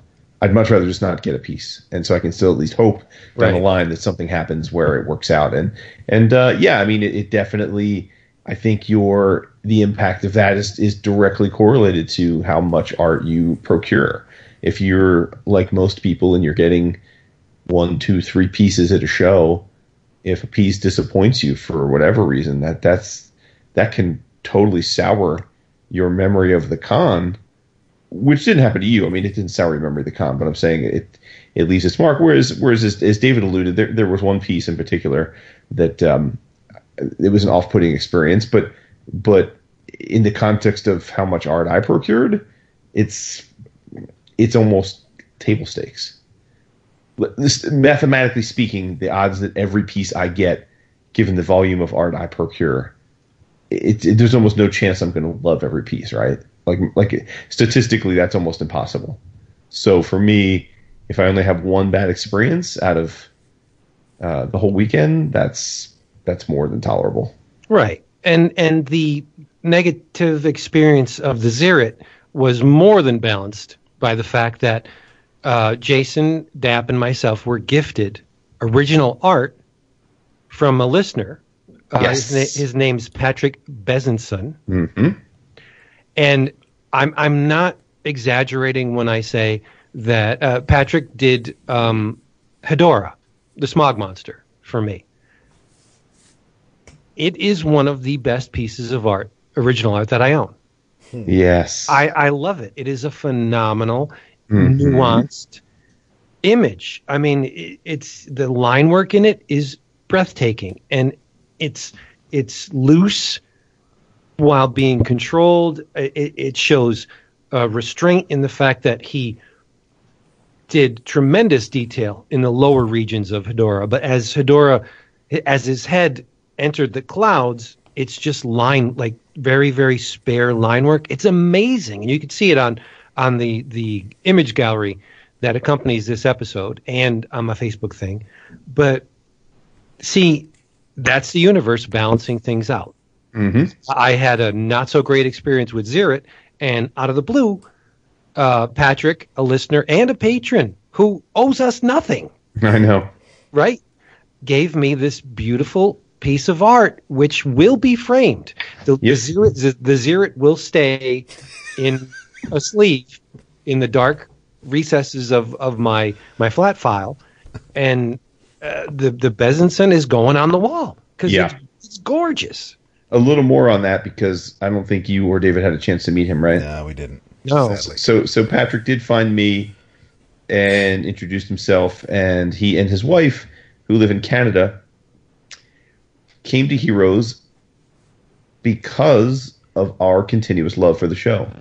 He's a lifelong comic fan but had never been to a comic convention and because of the way we speak of the show he earmarked that this was going to be the show that he finally broke his con cherry on. So he and his wife flew down from Canada to attend the show, and I wish I had run into him again later in the weekend. Hopefully, he'll hit us up on on the for uh, on the group or in, on the Patreon site. Um, the, the the con was was young, was just getting started when we ran into each other, and he was having a great time to that point. So I hope it was a fantastic weekend for them both. But uh, as you said, he he pulls out the art, and I was stunned because, uh, oh, real talk, we have been fortunate to be given gifted art on uh, quite a few occasions, um, and the thought of it by itself is is incredibly flattering. Um, but in this case, the art was actually dope too, which is nice. Yes. Um, in fact, I posted all of my art pieces, well, as did we all, on the Facebook group, and one of our uh, active members, Brian Lee Redding, highlighted Patrick's domino that he did for me as the favorite piece that I posted. So um, yeah, it's it's it's incredible the people that that uh, are in in the EOC periphery. It's uh, it's it's truly won- wonderful. talented bunch of individuals. Yeah, for sure. Yeah. But yeah, all in all, my initial foray into original art, I, I've bought pages before. Uh, as Dap can attest, I got a shit ton of Keith Giffen. I, I, I have some, you know, Nestor Redondo. I have some Alex Nino. I, I have original art, but they were traditional printed pages. I have never, up until this point, paid someone to draw something for me and seeing how much fun Dap and Jason have at it, I said, "What the hell?" And it was it was a lot of fun. I didn't do Yeah. nearly as much running around as Jason. No. That's bullshit. Well, who does? Nobody No, did. You know, Nobody does? did. There's, Yeah. there's no friggin' way I would. I could Yeah. have I could have a, a fleet of Peloponnese and a millions millions of dollars in the bank, and I would never engage in that kind of. He, I mean, he loves it. He honestly loves it. I, I, it would be too much of a logistical nightmare for me. Right. So so so I'm not going to go over all the pieces that I got because it would take forever. Sure. I, I did post every piece. So for those curious, uh, every piece is posted on our Facebook uh, group, which is uh, facebook.com slash groups slash 11 o'clock comics. Um, it's also every piece is posted on my comic art fans gallery, which is comicartfans.com. Just search for my name. Um, it's all there. It's also all posted. Um, I guess those, I mean those are two easiest places for you guys to see them. But uh, the grand total, which includes jam squares, so any any single drawing on a jam piece, I'm counting, was 74 pieces of art. which Sick bastard. which I, uh, I I checked in on our good friend Felix, who generally is at the con, but but couldn't be there for this year, and uh, touched base with him on a number of things, and told him my tally, and he absolutely lost his shit. Uh, Felix has been collecting and more recently selling art um, for much of his life, and he told me I have an illness. You do? So a few people asked about seeing me run around the con all weekend, um, and said it, it didn't seem to them like I was having fun. Um, and I, I explained that for me, it's it, it's the the best way I can describe it is it's like a puzzle.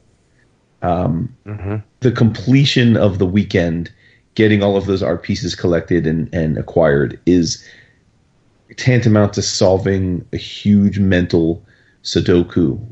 Right? It's it's it's the idea of putting all this planning together and then having it come to fruition. And when it's all done, even though yes, it is consuming and sometimes hectic, it's a tremendous sense of achievement.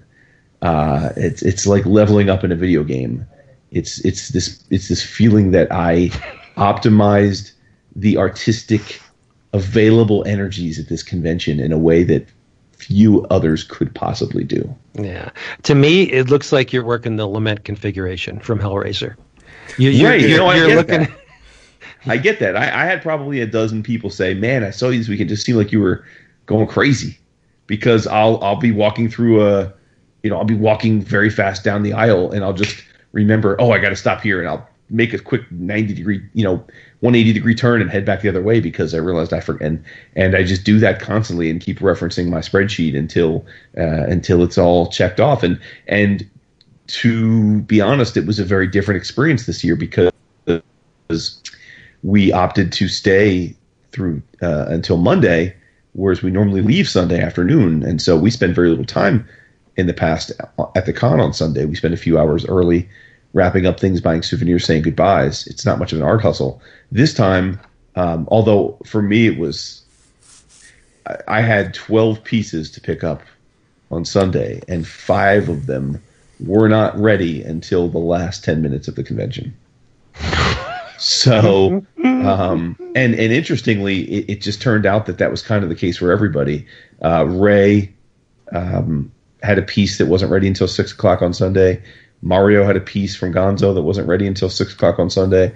So we all had impetus. Sometimes I worry that I feel bad that I'm making people, our crew, hang out while I'm waiting for my art. But in this case, we all had to had to wait around. So it ended up not being as much of a hassle we all were there for the same reasons. But uh, but yeah, the last piece of that seventy four was delivered into my hands at about six o'clock sharp.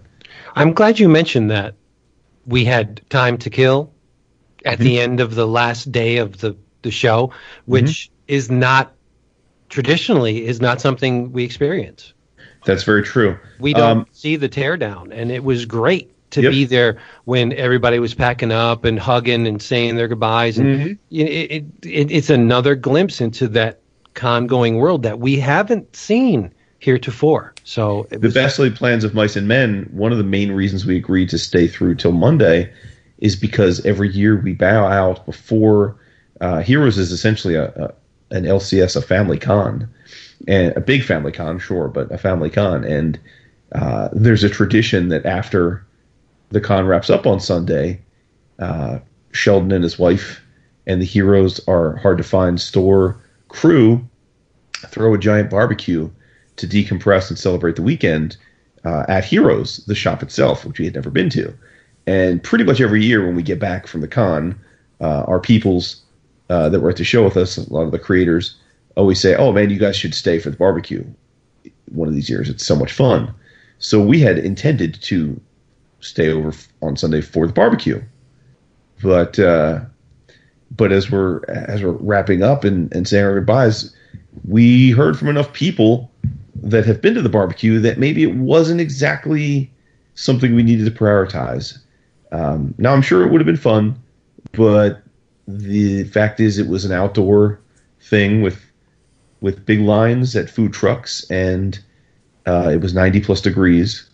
So we kind of said, eh, I don't know. I don't know. You know, we just got done spending four days with all these people. I don't know that we need another few hours. And we uh, we we played it low key and we went to a barbecue joint uh, uh, that uh, people had been recommending to us all weekend instead, and uh, just had a little little small intimate last dinner together. yes, Which, and it uh, was it was us and and and uh, Mario and, and Ray. Um, That was pretty much our, our constant satellites for the for the weekend. Mario definitely because he was um, in the same room with us, but Ray was was um, with us for a, a good chunk of the show.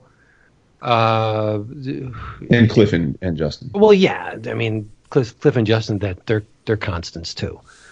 but it, it was amazing. It's an amazing, amazing experience. Um, do Uh, we uh, want?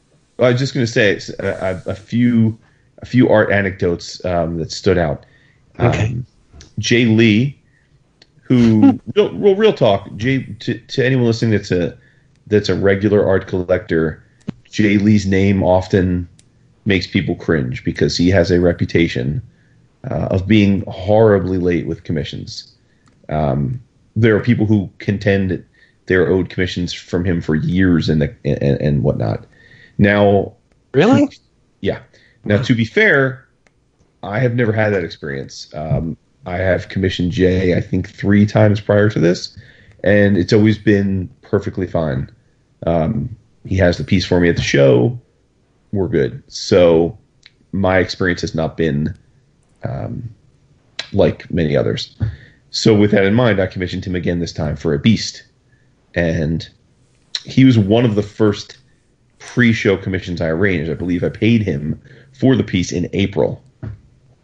So on Friday morning, I, I arrived to his table and he looks at me and says very kindly, "Oh, I didn't have time to do pre-shows." Now, when one hands you money three months prior to a show, it's pretty much impossible to justify those words. It's pretty much not there's no legitimate justification for then suggesting you didn't have time to draw before the show. And that's a super important point usually because most artists will tell you when they're doing at home commissions in the comfort of their own home or studio and they have time to think on it and prep it and let the creative juices flow, it's generally going to be a better piece. All things being equal, most artists' at home pieces are better apples to apples than their con pieces because at a con they are rushing around, they're under the gun, they've taken on bit bitten off more than they can chew. It's just the nature of the beast. So I was already skeptical at this point because I thought, okay, here we go. Uh, he had also agreed to do a jam piece for me as well. Now I checked back repeatedly over the weekend, and every time I checked back, after reminding him who I was and what I was, what I was there for, he hadn't started my piece. So I could see where this was going. And then on Sunday, at probably around two o'clock, Mario and I were doing the rounds. And I stopped by his table, and Jae said that. Uh, now I should say he had done my jam piece the uh, the the night before. He had taken my jam piece home and done it that night, so I give him credit for that. But um, he he at two o'clock on Sunday he hadn't started my piece, and I'm thinking, oh boy, like this is not good because again I paid this dude a lot of money, and I paid him months ago, and he's going to shit out a piece really quick for me at he did the old can uh, can can I break can I can I mail it to you? And I'm sure that's where a lot of a lot of art collectors would say sure, because they're thinking I'd rather you take your time and do a great piece and mail it to me than I would you doing a piece for me in the waning hours of the convention. But because of Jae's rep, I, I said, listen, all respect, no, I'm not comfortable with that. You know, I paid you three months ago. Um, you've had the whole weekend you haven't done it. None of that is my fault. So I, I want the piece here this weekend, or I want a refund. I don't. I don't want you to mail it to me. So he said, "Oh, no problem. Cool, cool. Respect. I'll, you know, I'll, I'll do the piece."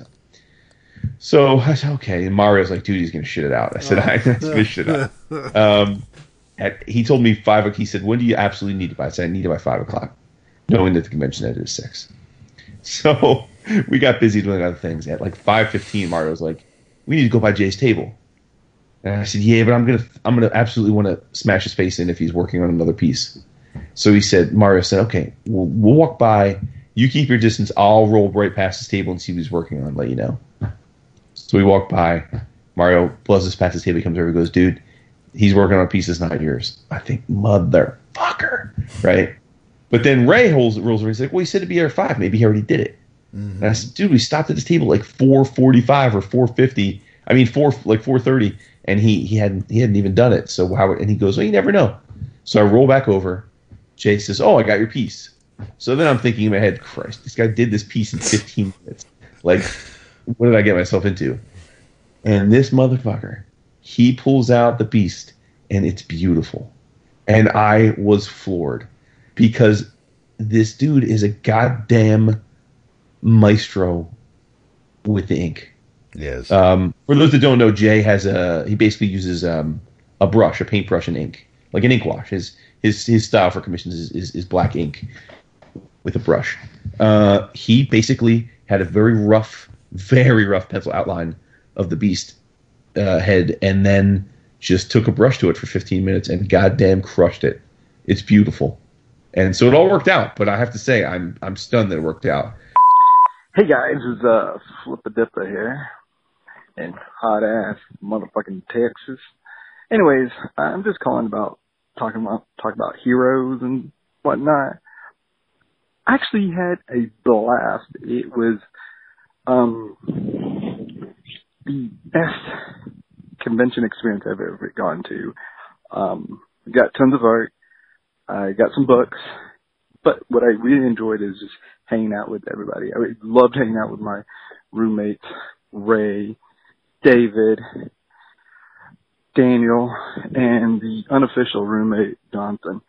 Um, it was a blast seeing everybody at the uh, bar. It was a tremendous, you know, uh, I felt tremendous love when I saw the boys, especially David got a little chubby there when I gave him a hug. Um, but, you know, overall I had like a blast. Saturday night was just absolute riot. I had so much fun Saturday night. Won't go into details, but I suffered the next day on my plane ride, got a little dizzy, got a little sick, but overall it was one of the best con experiences I ever gone to. And I kind of said to myself, I wasn't going to go like, you know, this is going to be my last con for a while, my last out of state con, but you know what? I think I may go back next year uh, just so I can hang out with um, everybody. Just I felt like this huge kinship, and you know, I just felt like family there. It was so much fun. Anyways, thanks for everything y'all do. I'll talk to you later. Bye. Got it. I can't go through talking about my art without giving Jay Gonzo the love. So, everybody, listeners all know Jay Gonzo, Lamano D'Agostino, been on our show before. He's created one of our logos. He's our homie. Uh, Jay took commissions on, I want to say early last fall. Maybe it was the summer, but he took on commission lists. He had some bills to pay, so forth, so on. I commissioned him at the time to do a Moby Dick because that is my newest theme, and he was all stoked to do it. Uh, and then he got in a uh, accident and he broke some ribs. He broke his drawing hand. Whole whole situation. So he was unable to draw for probably six months. Totally understandable. wasn't wasn't a problem. But he kept feeling some kind of way about it, even though it totally was under. I mean, who could be mad at that, right? It's it's not like dude was shirking his responsibilities. But he kept hitting me up saying, "Listen, man, I'm going to make it up to you." And I said, "You don't have anything to make up. Yeah, I mean, I, like you really don't. Like you you're going to do the piece for me when you're ready. It's not. I'm not sweating it, man. Like it's cool. But regardless of that, Jay got healthy. He started churning out the commissions he owed people. And to his credit, man, he drew extra commissions for people. So if someone bought a commission from him last year, he gave them two commissions, the second one for free. If you bought two commissions, he gave you like an 11 by 17 full commission as a third for free. Like just because he wanted to apologize for the delays, which I can assure you 99.9% of artists would never do. Mm-hmm. Nor maybe should they. I mean, it's it's it's asking a lot. And for me, he didn't give me an extra commission, but he put his heart into this Moby Dick piece. And the first time I heard about it was Don Mock. Shout out. Uh, Don saw the piece in Atlanta when they got together before the show and told me I was going to plots. And then you guys saw the piece, I guess, um, because you had caught up with him before I did at uh, at the bar. And when I finally saw saw the piece, I was absolutely just just floored. I mean, it was it was it was incredible. It's it's thirty one inches long, and it really can't be described. I can't describe it to you on an audio chat, but there are pictures of it at our spots. Uh, but it's truly a masterpiece. Such a masterpiece that it was too large to pack in my bag. I had to FedEx it home, and I showed it off to a bunch of art dealers and artists, and every one of them was pretty much jaw on the floor saying, "Motherfucker, I would never have the time and patience to draw that for anybody." so much love to him for that because in a, in a con where I got an insane amount of amazing artwork, uh, it would be a lie to say his wasn't the best. Yeah, it's astounding. It really Yeah. is. Yeah. I'm jealous. It's great. I told I told you guys it arrived yesterday from FedEx with a slight bend, but the bend is all good because uh, the Omniboo took care of it, Right. and uh, it's amazing. I'm I'm just trying to figure out where I'm going to put it because I want to be able to see it quite often. All right, while we're on the subject, real talk. Can we pick what our favorite piece of art from the weekend was? You already did. Right? You're going to go with Gonzo's as your favorite piece of art? Have, have to, yeah. Okay. Dap, what was yours? Oh man. I, well, I didn't see the thing is and yes, I will I I will if I have to pick one I'll I'll say it, but I want to preface this all by saying that um you know, we all know that the spreadsheet king over here. He's he's very meticulous. He he he, he, he plans his shit out. I think like March, April, maybe when when they started leaking out. You know Oh, who's yeah. going to be at Hero. So so he started. You know we're we're, we're in our little group, and and Jason's like, all right, so the, the, I'm hitting up Instagram. I'm hitting up their blog spots. I'm doing everything I can to find out. You know where who they are if I don't have them yet. What they do, what what what they might be, what their strengths are, and um, he's got shit planned out. And I kind of, I, I, I'm like the leech kind of lap onto the back of his calf, and I, I I'm I'm watching to see who might be um who I can uh maybe pester to see what they can do for me. So there were it's this this was a con where I I was really really happy with everything that I had pre-ordered. Um, I think I only did about eight pre-show commissions, or, or at least hit hit the artist up before the show. Um, but the uh, there were a couple that I had commissioned for my wife. Um, and there were a couple that I bought at the show, which completely blew me away, and I, I couldn't pass up. But as far as things that I, um, that I absolutely love, um, my favorite that I think I left the show with, that was a pre-show commission.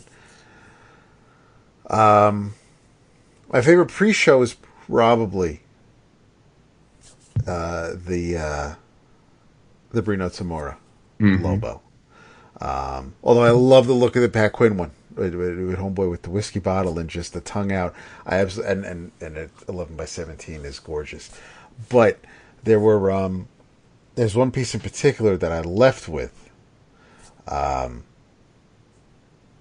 well, there, there are two pieces that I left with. One one is a complete steal because Vince reminded me after the fact of who inked this original art page. But um, it's a page from Spider-Man 2099, penciled by Rick Leonardi, inked by Al Williamson. Um, that that that cost a, a pittance. I mean, it's it's embarrassing uh, how little this page cost me. But I I can happily say I now own a uh, an original Jose Luis Garcia Lopez. Whoop whoop. Um, it Yes, is- sir. It's, it's the preliminary his his his, uh, his preliminary sketch for the cover of DC Nation number zero. And what happened was um, I was flipping through the work he had on his table, and um, there were a couple pages from a JLA classified story that he had penciled um, that Gail Simone had written. The first half of, or, or most of that that story was inked by uh, Klaus Janson, and um, and then Sean Phillips towards the end. The pages he had here were inked by Sean, and but they didn't have any. There weren't any members of the Justice League on it. It, it, it was the the extras and and the uh, the big bads of, of the story. So um, my heart really wasn't in to getting anything from that. Uh, there were a couple of Atari Force pages, nothing of um, nothing of any major note that I can recall. They were also parts of, of a larger of a whole. So like just when I buy an original art page, I try to maybe get the bulk of of a story on that one page, so you can kind of look at that on, on its own and, and still get something out of it without having to read the other 18 pages. Um, and, and and then I get to the other portfolio, which has like you know some some style sheets, some model guides, like things for um, the Batman Forever movie, or or or the, the statues, and just just things like that. But then I see Superman, and I'm looking at it, and then I go back to the Justice League, the the JLA classified page, and then I go back to the Superman. And I'm looking at Vince, and I'm like, okay, so there's this, and before I can even finally really finish saying there's this, or I could get this, Vince just has this look on his face like, why the fuck are you even entertaining anything other than that that that preliminary? It's like I don't even I don't I I don't even know who the hell you are right now. Just I, I, the fact that you're still like even thinking about it, just I don't. I, so it that that that pretty much uh, sealed the deal at that point. But I um I I was extre- I didn't you know the it there was definitely a lot of quality for me this time around. I wasn't going for the quantity, especially anything like what Jason goes after. I didn't get any jams done. I didn't. I, I didn't take the jams out of the sleeves at all uh, because I didn't. I didn't have time to really. I didn't make myself available to hit up artists to see if they had time for any jams for me because I was on the dealer side with Vince. But I just had to kind of pick up the commissions and then I, I, I would flip through stacks of, of pages or, or portfolios when we were at somebody's table. Um, but I am I am so very very happy with everything I left with. The Carl's Grimjack is fantastic. The, the like I said the the Lobo the um the I I I still smile when I think about the John Bergen uh Spidey versus Ric Flair piece. That that's just I mean that that's gorgeous. Uh, It, and and John is such a hella nice dude, man, and I, I cannot wait to hit him up for something else down the line. Um, the piece that uh, the By the way, I, lo- I love how Vince asked you to name your favorite, and you couldn't. and I didn't. I just I got. know He I cheats. He I cheats. I- That's oh, all right. Yeah, just just like in your travels. Don't worry about it. No, you did cheat because you said I said my, my favorite, favorite- pre-show, right? No, no, and then no, said, And then yeah, you're listing every piece you got. I said favorite. I'm just throwing- my favorite piece um, is is the uh, Garcia Lopez. Damn right it is. yeah. By the way, also shout out since we're talking art to uh, to Michael Dooney. Hell yeah, yeah. see, that's I didn't mention that. Uh, one, Michael yes. was one of the very first people I ever commissioned. I commissioned a very sexy uh, Shanna the She Devil way back at uh, C2E2 2011. Um, ha- had never reached out to him since, not no particular reason. Just uh, you know, the lists are always long, and uh, reached out to him this time, just saying, "Hey, man, you up for a domino?" And he he hit me back with an email with a it's Jason Wood. And I thought, what the fuck is this? Turns out he's been listening. He's been listening to the show nonstop, loyal for years and years, and didn't he didn't remember that we that he had done something for me back in the day.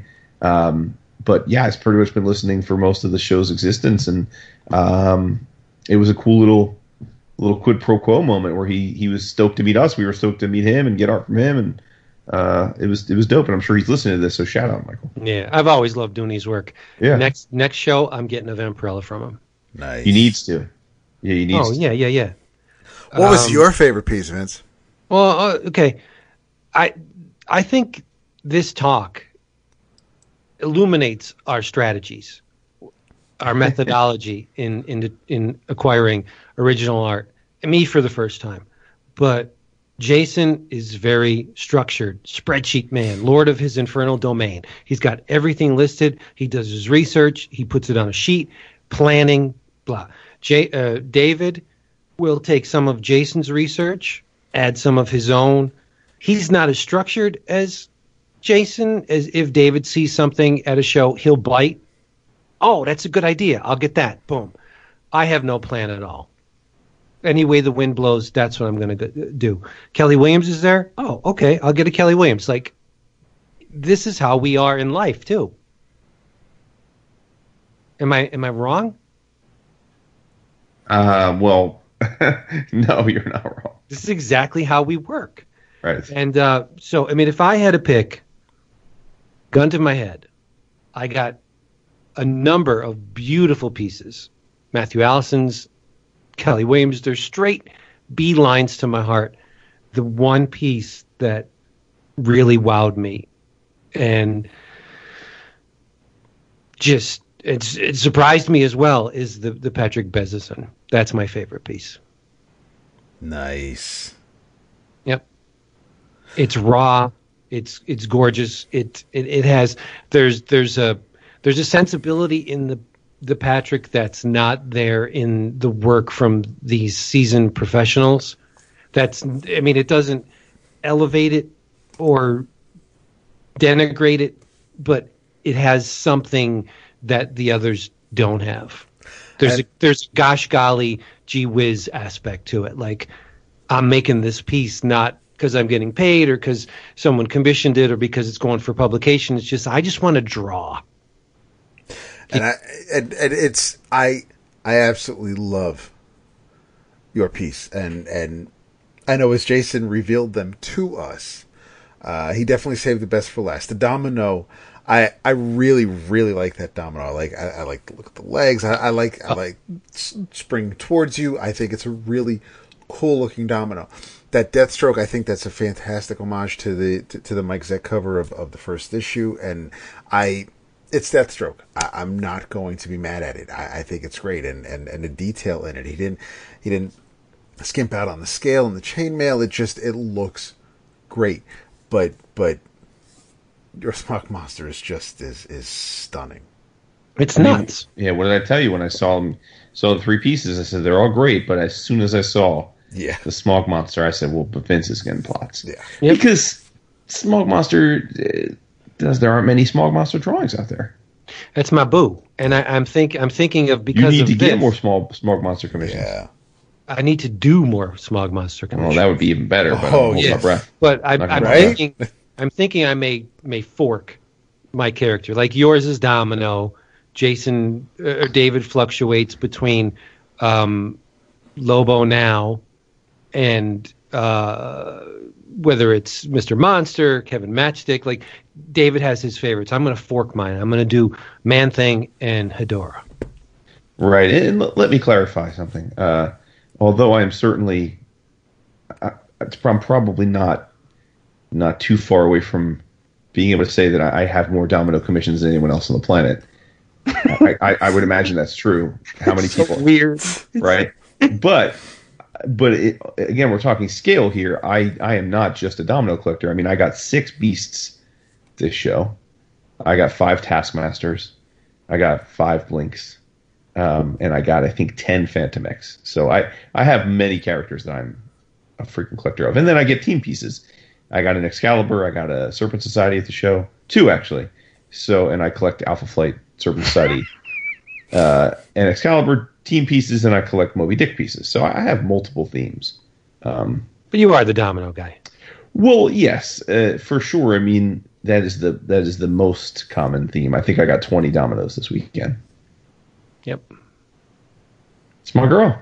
It was oh, awesome. and and speak one last art story. So Nathan Fox, who is tremendous, and we just gushed about him on the Weatherman.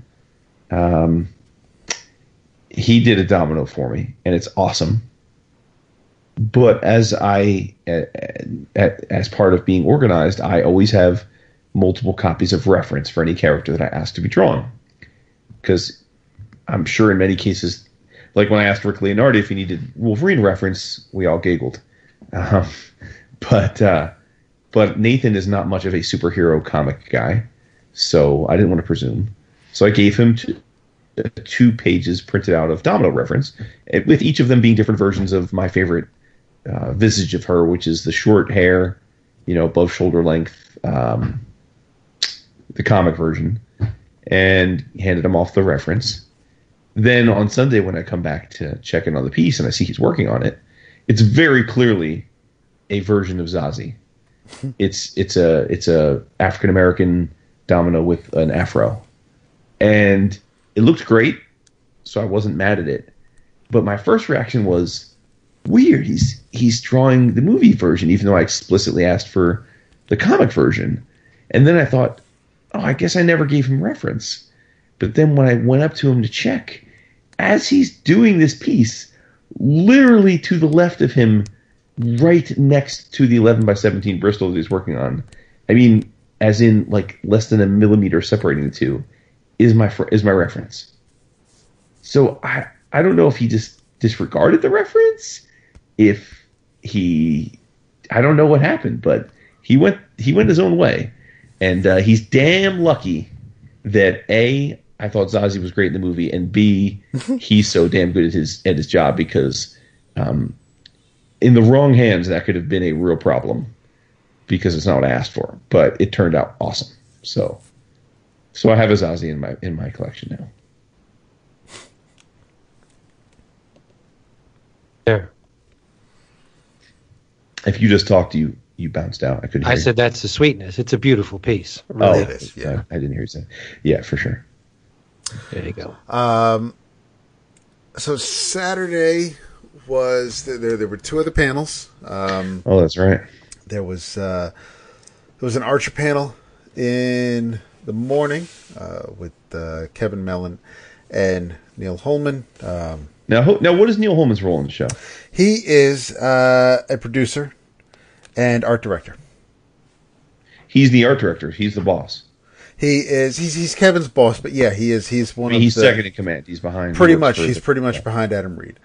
Um, nice. He uh, he's been with the show, I do believe, from the beginning. Um, Kevin came on uh, a couple years after the show started, or started working for Floyd County Productions. Um, but it was it was a lot of fun. It was a uh, very very receptive audience, uh, fans of the show, which is always nice to see. Um, and uh, which is weird because uh, there were a few questions, and more than once it was asked about if anybody is not current on on Archer. There were um, there were questions regarding um the tenth, the upcoming tenth season. They just wrapped up the ninth season last week, and um obviously, you know, and and it's the same thing when when we go to the comic panels and and somebody wants to know well what's going to be the fallout for this event well why don't you just wait to read the event and say why why would I tell you what's going to happen in a story that hasn't happened yet so um you know people want it. Basically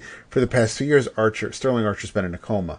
And last year um he uh he was basically a 1940s gumshoe. Um and the uh, this this year was kind of like a Tales of the Gold Monkey, where he was a cargo pilot and Pam is his co-pilot. Um, Mom uh, owns the the cargo business, but also owns the hotel. It, it in some cases it was kind of Casablanca-y, but um, and and Cyril Figgis is is a Nazi. So there's as so it's now we're in the in the 40s, but just on another side of the world. Uh, so people are wondering, you know, if if if Sterling's ever going to come out of this coma, if, if we're going to get back to, to, to the spy game kind of thing.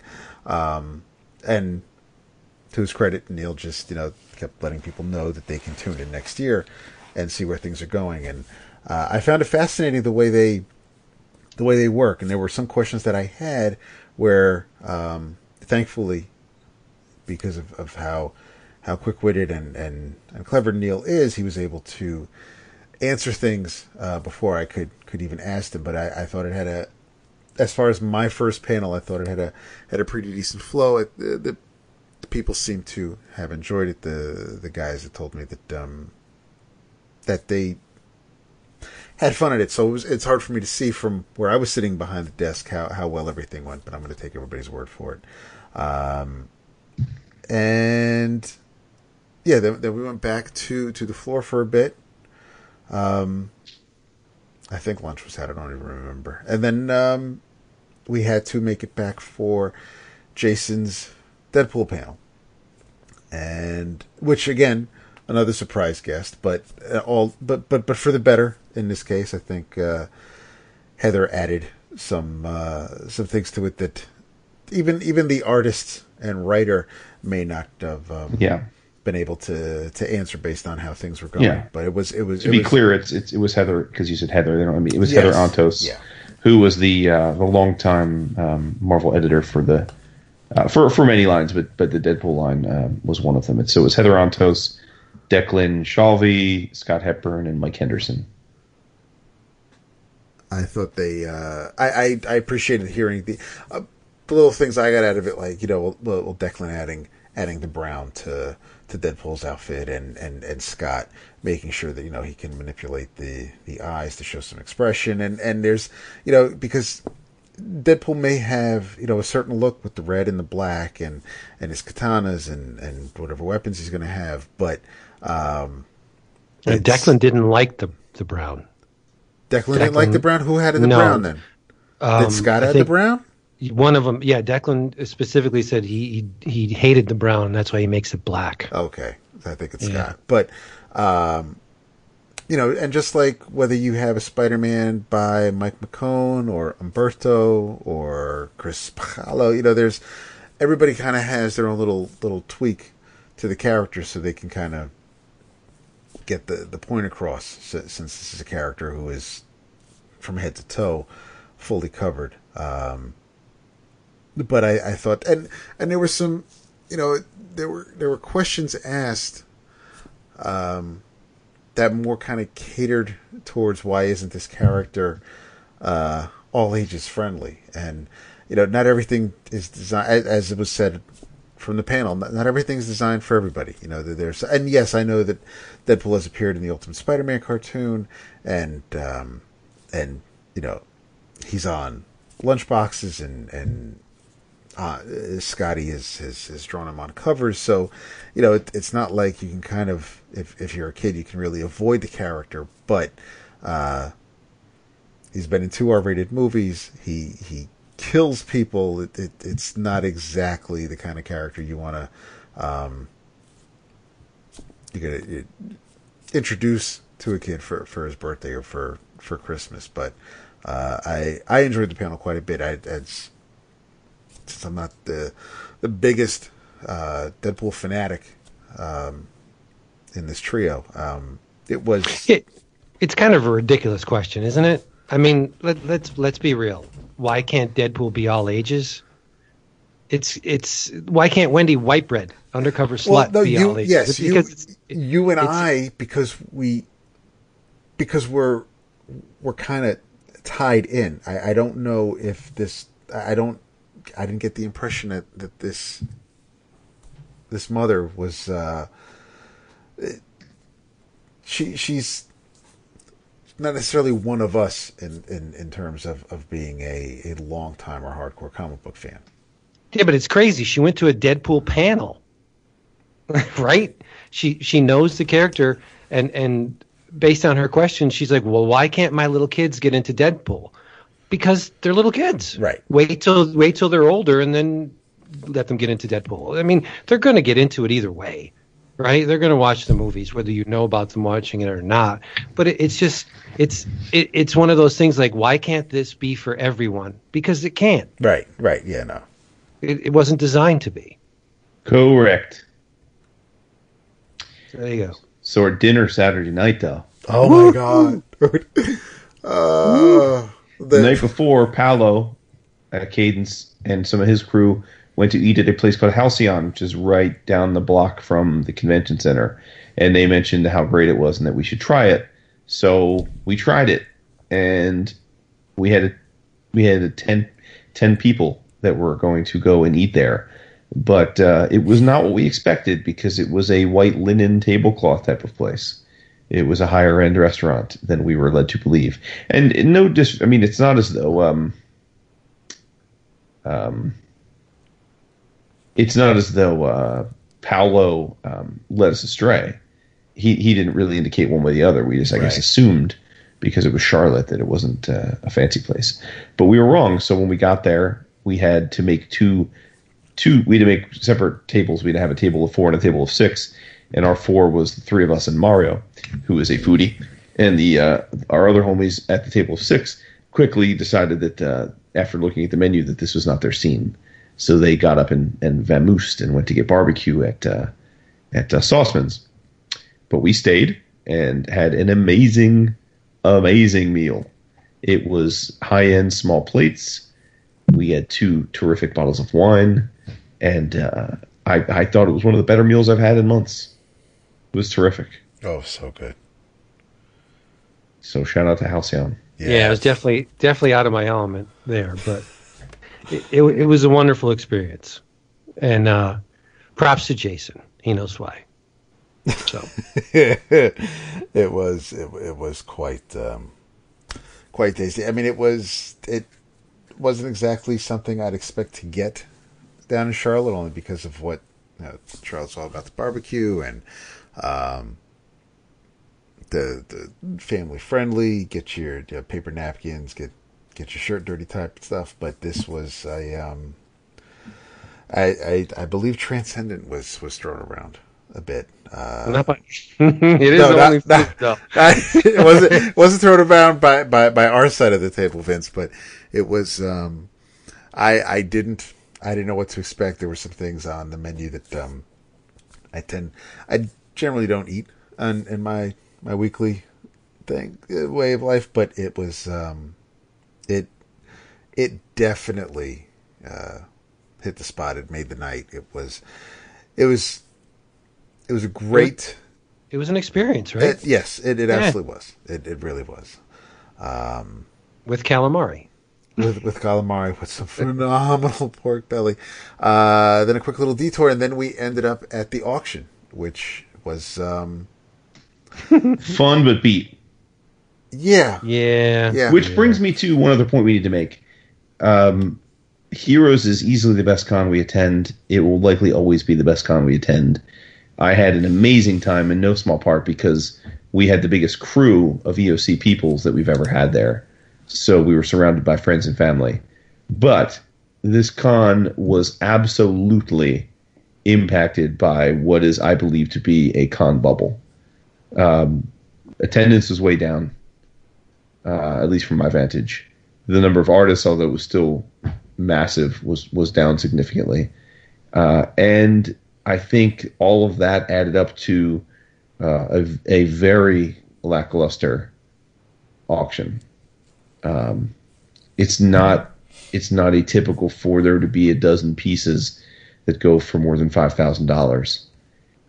This particular auction, there was a well publicized uh, Calvin and Hobbes piece with a Bill Watterson we- remark that went for eleven thousand dollars to Tony piece of shit Harris, and um, only one other piece went for three thousand dollars, which was a Michael Cho um, Batman, and then there was one other piece that went for over two thousand, which was the um, Stelfreeze piece and then there were a few pieces that went for over a thousand. But but this con- this art auction was probably a third of the haul that the one that we went to a couple years ago, which was the Peak, where um, you know you had um, you know you had uh, the the Mark Brooks piece go for almost twenty and.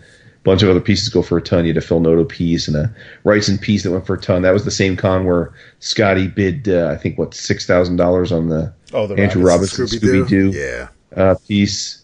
I mean, by comparison, so that that year Andrew Robinson did a Scooby Doo Hellboy piece, and Scotty and someone else got into a very fun bidding war, where Scotty, being Scotty, hammed it up and eventually won the piece for I think six grand. Uh, and Andrew did another piece this year, same size, and we're talking way oversized. I don't know the dimensions, but but two or three sizes larger than a typical comic book page. And Andrew drew a Gamora, or painted, I should say, painted a Gamora, and it didn't even break a thousand bucks. Went for nine hundred bucks. Um, so yeah, and and I was ready to bid. You guys had some ideas about bidding. I mean, there was money to be spent, but just not the pieces there to spend it on. So, it, but we had a great time. I mean, it's hard not to have fun at the auction. Um, but we had a great time because we were sitting with the crew of our peoples and were many many cocktails into the evening.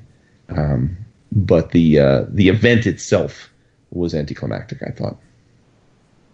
There were two pieces that I really would have liked to have. Three pieces that I would have liked to have owned. The uh, the Wachter Planet Hulk was awesome. I mean, th- there were awesome pieces in there, but there there were a couple that really spoke to me. There was a Bud Root drawing that he did inside the the end pages for his in his book, and it was uh, Swamp Thing and the creature from the Black Lagoon. Like what? I would have loved that, but and and the uh, the Daniel White, the Robin piece. Oh, was the Robin, amazing. yeah. Yeah, but they went higher than I, I wanted to to pay, which was okay, you know. But I mean, they they went to great homes. But overall, Jason's absolutely correct. There was not. I mean, last year when when Scotty had it had the uh, eleven piece in there from Stranger Things, Mhm. there was a bunch of of art that I'd be just like, oh, I love that. I'm gonna bid on that, and and I bid Jason up. There wasn't even an opportunity to bid Jason up. No, year there wasn't. which kind of pissed me off because like that's that's fun, you know. Yeah. So um, hopefully next year, it, I I don't know. Um, maybe maybe not. It'll return to the hustle and bustle of, of last year and and definitely the year before. But the the auction, which was a a uh, a future event of anticipation, ended up being not so great Mm-hmm. for you know what- for for for pro- procuring art. It was great in Mm-hmm. that we had a, a hoot and holler in time with all our friends. So You know what comes after the auction? Pancakes. The diner, baby, midnight diner. Our girl Miss Angie was working the door as always. As always. And man, I don't know. She's she's a she's a magician. She because we had sixteen of us there, and she came out and said how many, and we said, oh, we're gonna have to split up. She said how many? Told her sixteen. Next thing you know, sixteen. Boom. She hooked it up. She did. She did. We did it up. Did it up right. Midnight diner tradition. I don't remember half of the stack of pancakes. I ate it, but I don't remember eating it. But I, I, I remember the tail end of the pancakes, which was great. I remember you wanting to know why Mario won't put syrup on the entire stack. Why he he'll he'll he'll he'll cut some up and then only put syrup on. That's pieces. nuts. That's nuts. That is, it goes against every rule of pancake etiquette that I know. You drown the fuckers in pan in syrup, and then it soaks in, and it's like Uh. little syrupy pancake sponge. It really it depends on the pancakes. Though there's some pancakes that that, that at times that were depending on what's going on, um, they can uh, they're almost resistant to any sort of moisture, and and uh, those really aren't pancakes I I, I want to be around. it's- but it's crazy talk. um, but she's uh, but no they they um the diner was was fun as usual. I didn't I I was I was really um full. I, I was I was quite satisfied from Halcyon, and I seemed to have um, I needed to stay hydrated, so I was quite full from water. And the uh, so I, I kind of just I, I, I took the diner easy because I also wanted to make sure I could keep it down. Um, but the uh, and and and you know listening to to the conversation to the uh, to from our posse on on the left with, with with I mean and you had Rod, you had the Wilson brothers, you had Arnie, you had Gordon, you had Flippa, you had uh and poor Ray man, he Yeah, it happened it happened Saturday at the diner, it happened again Sunday at Q, uh when we were getting Q. Um I mean the dude just can't get a goddamn break when it comes to food. But it was um but we we we said our uh said our goodnights to the rest of the crew uh, Saturday at the diner. Told everybody we'd see them the next day, and um, stumbled our way back to the hotel. To um, did you guys? Did anybody go back down Saturday night? yeah, that's when me and Mario went down, right? That wasn't Friday night. I thought that was Oh Friday. no, that was Friday night. Yeah, Saturday night I, I went down for a little while. Okay. Oh wait, no, I think we all did. We did, we did because because Dave, Dave Jordan came over and he was talking Yep. to Jason. Yes, that's right. So Saturday night we went back down for a little while um, because there were some people uh, like Flipper were leaving early Saturday. Um, Westoff was leaving Saturday. A few people were leaving on Saturday, so uh, they um, so at least wanted to kind of say hello and goodbye to, to those we could. Um, then made our way upstairs, and Sunday Sunday was kind of um, it was kind of chill. We uh, Vince and I hit hit the quarter books and uh, made a last run around for um, a few things here or there, anything that could catch our eye. There was one you were on the lookout for a um, who was the who was it wasn't um, it wasn't Chris at Ad House. There was somebody who who told you about a book from the um, from one of the other dealers. I know where you you, you ended up getting a book, but not the one that um, you were looking for. You know what I'm talking about. Yeah, no, it was Chris from AdHouse. Yeah, yeah.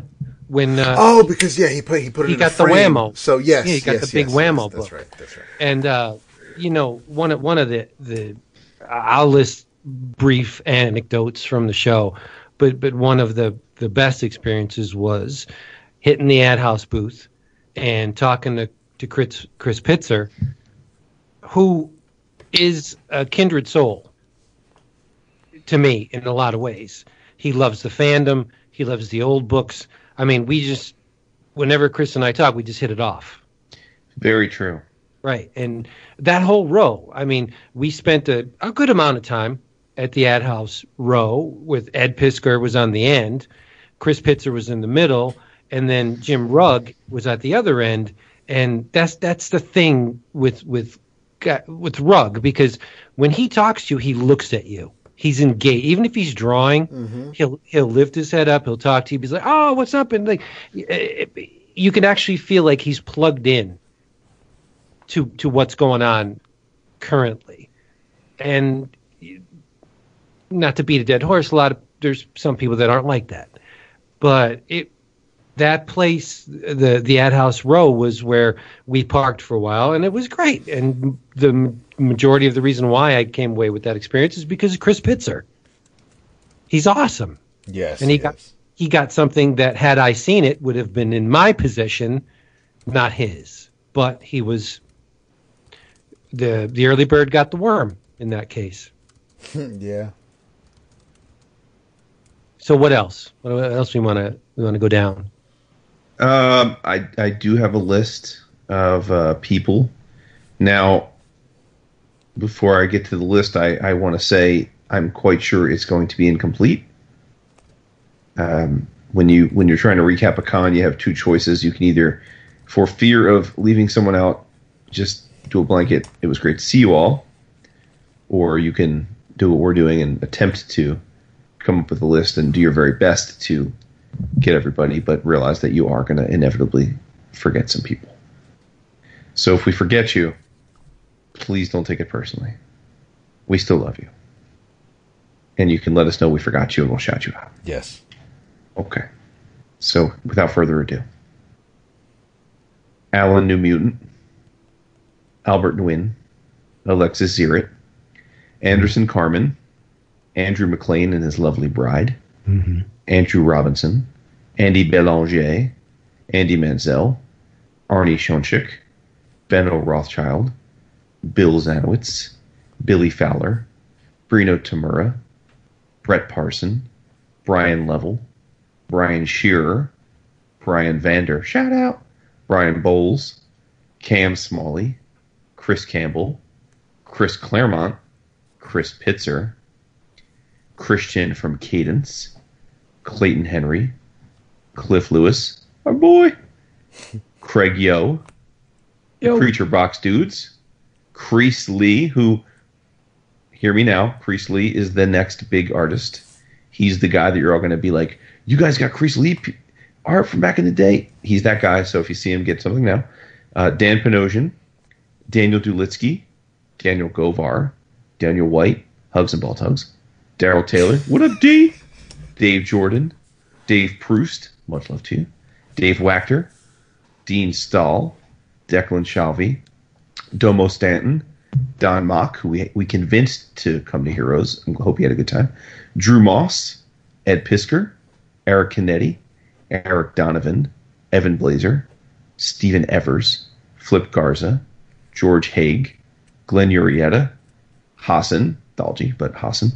Ev- Everyone only knows him as Hassan. Uh, Heather Antos, Jay Gonzo, Jay Lee, James Why Not, who's a maniac, Jason Ford, we missed you brother John Ford, uh, Jason Latour, Jason Schachter, Jeremy Hahn, Jim Mahfood, Jim Rugg, John Bergen, John Timms, John O'Brien, John O'Neill, another very cool cat who we totally meant to have a meal with, but uh, he wandered off. So next And time, thank buddy. you- Thank, thank, um, Vince and I thank John for the gift.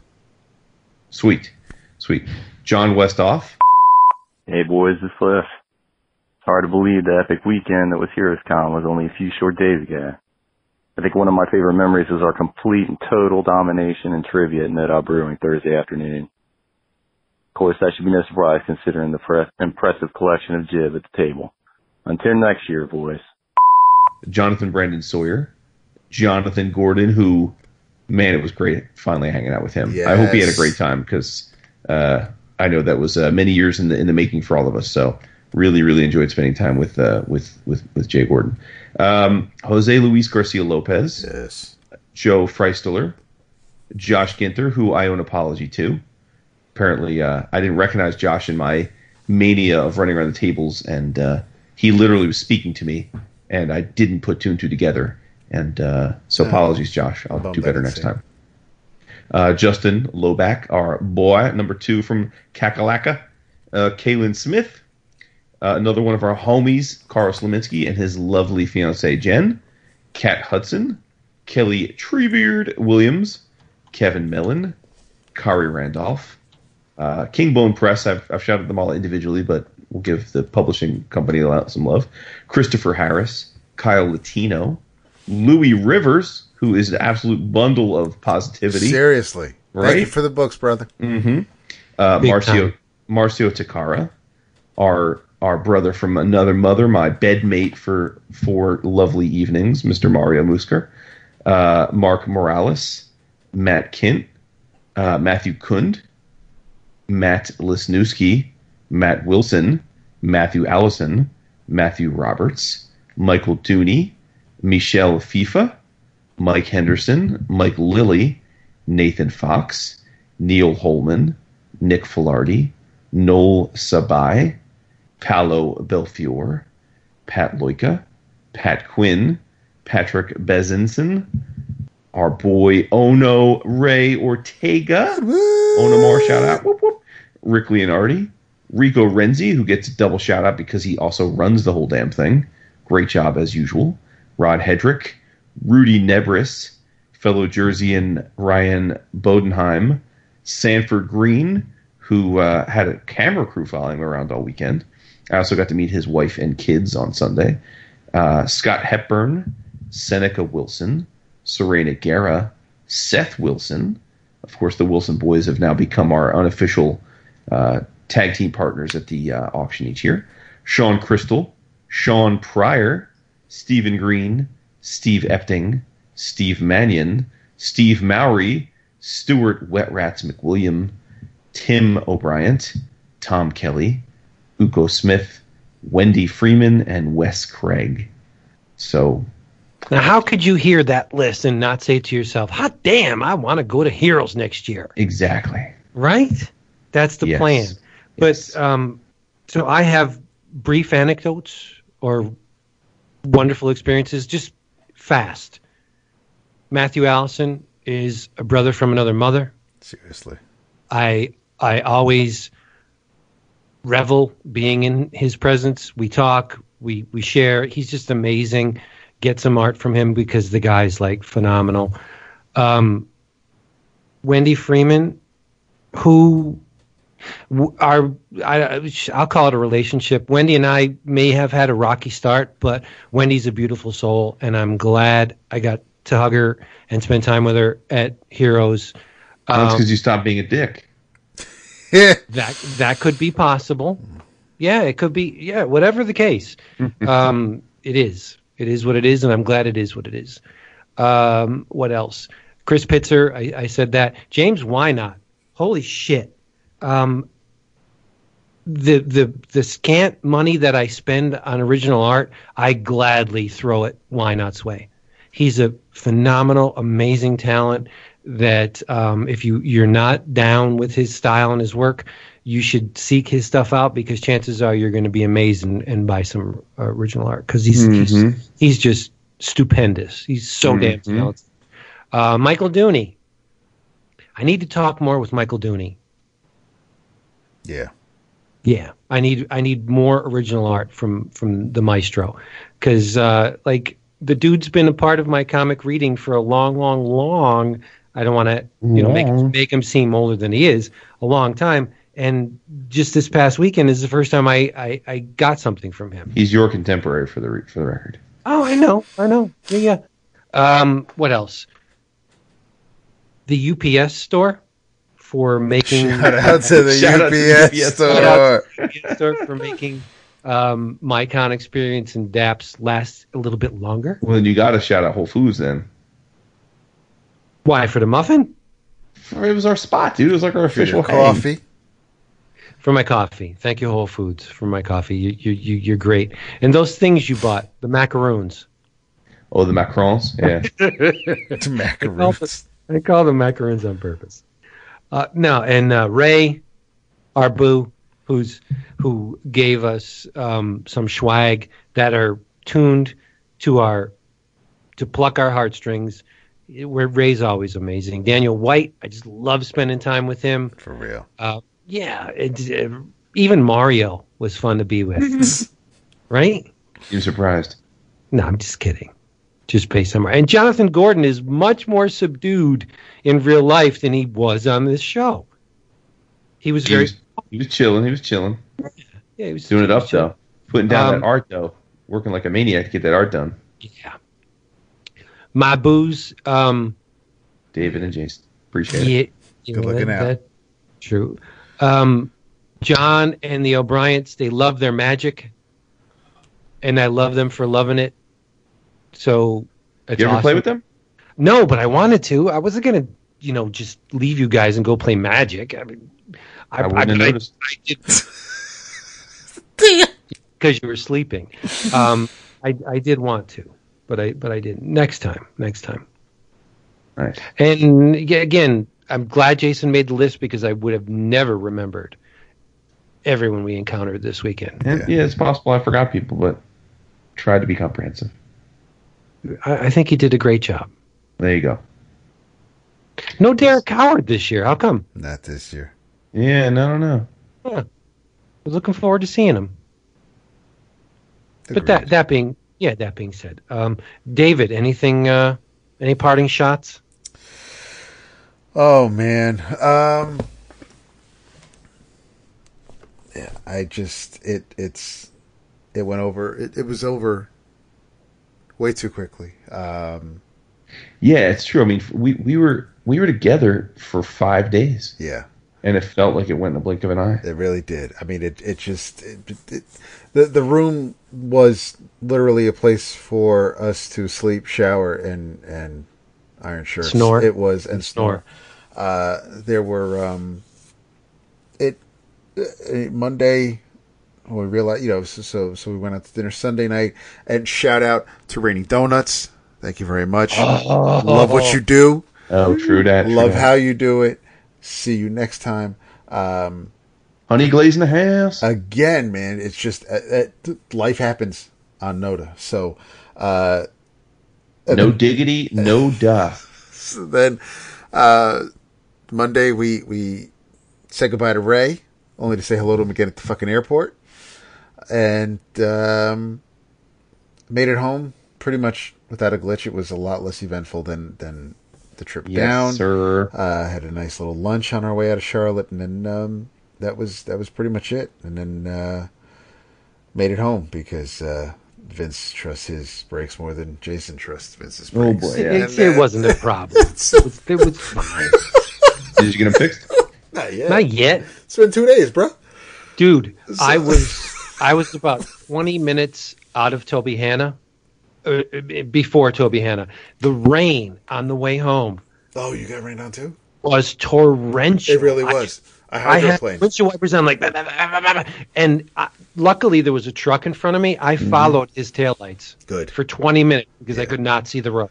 Oh, that shit cray. Yeah, it was it was, Nuts. it was nuts before I got to Bear Mountain. Um, Mm.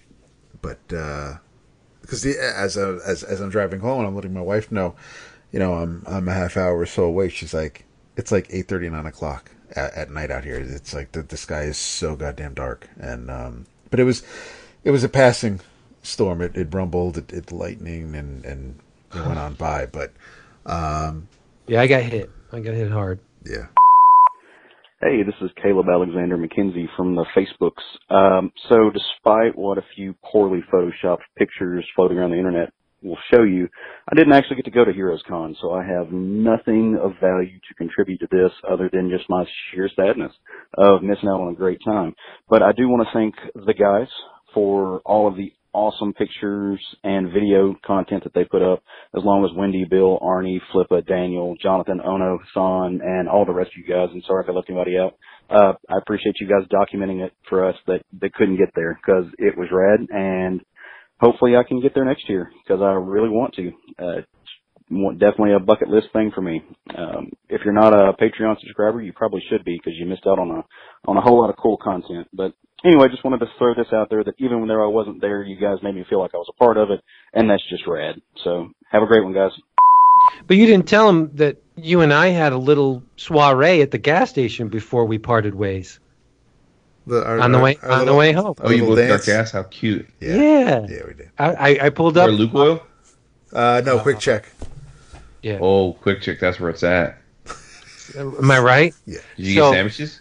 No, Dap Dap was still getting his gas while I was done, so I pulled around. It was it was like National Lampoon's Vacation, and I kind of like waited for him to turn around, like see ya, gave him the old Christie Brinkley wave, and I was out of there. In your eyes. And then, um, what? And then, yeah, it was, it was so close.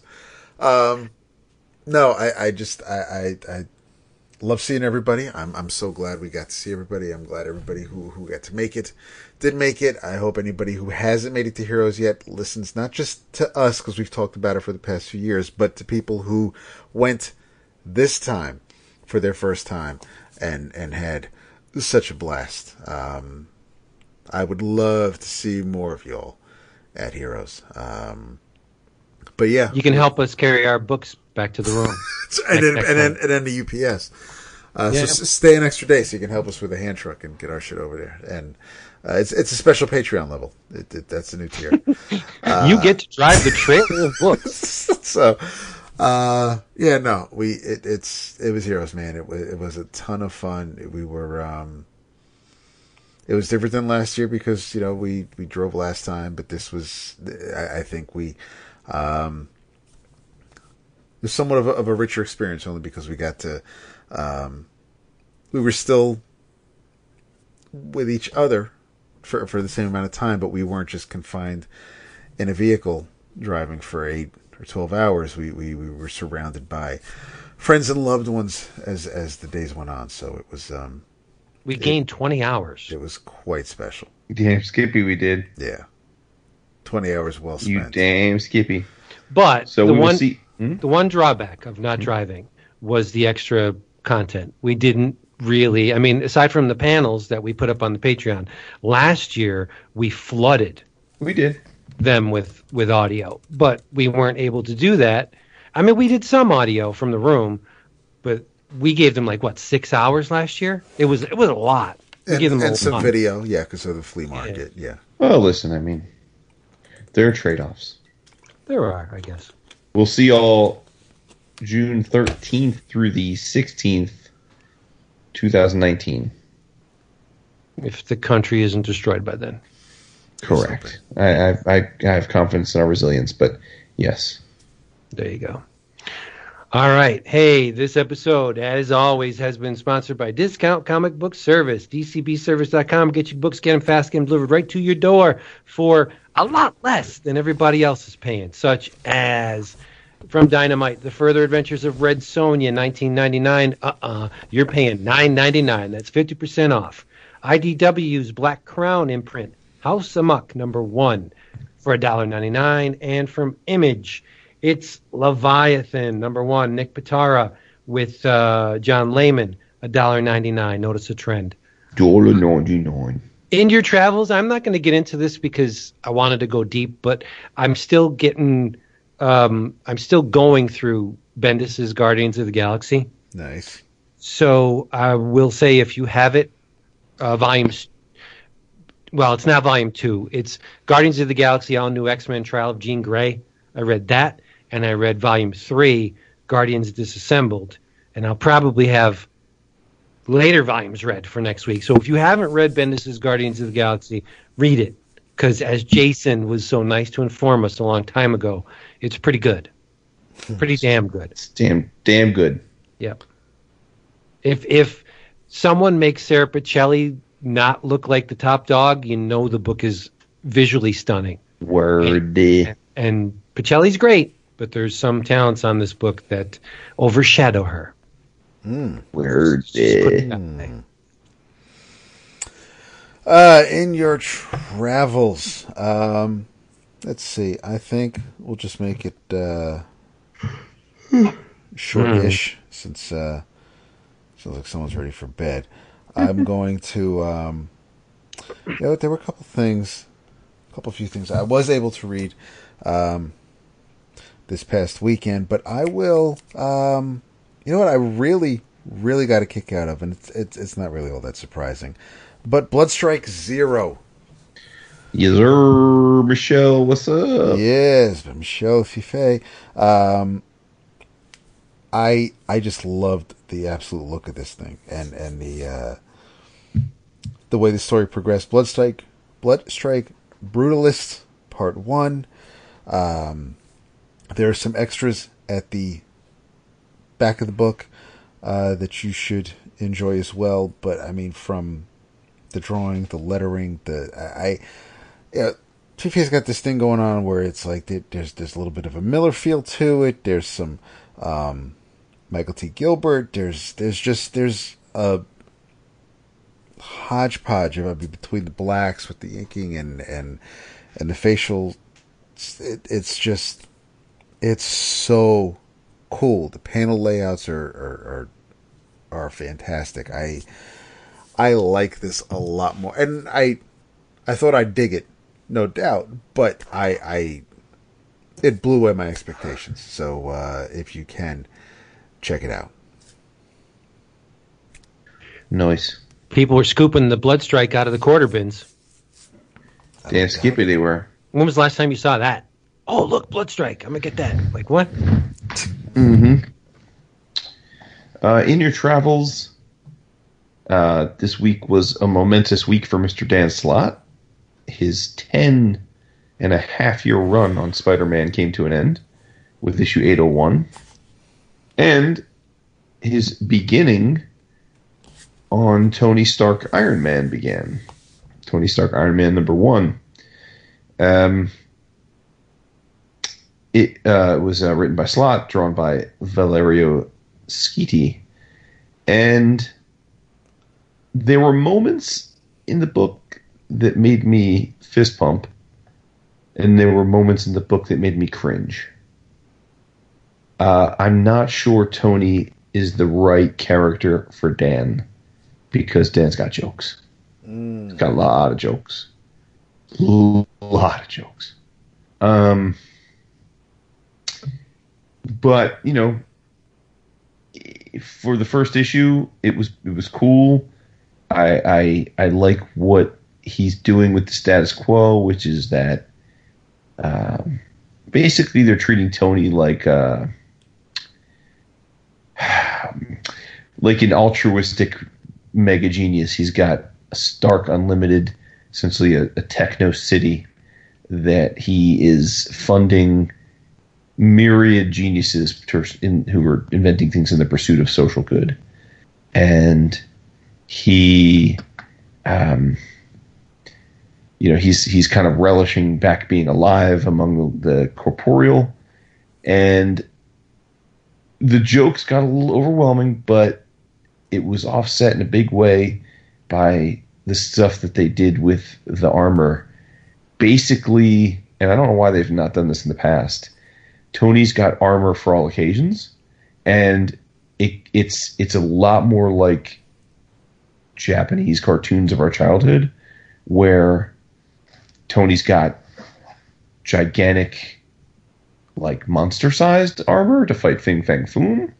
He's got tiny little microscopic robotic armor to go into people's bloodstreams. Basically, whatever he needs, he's got. He's not just a dude in a suit of armor.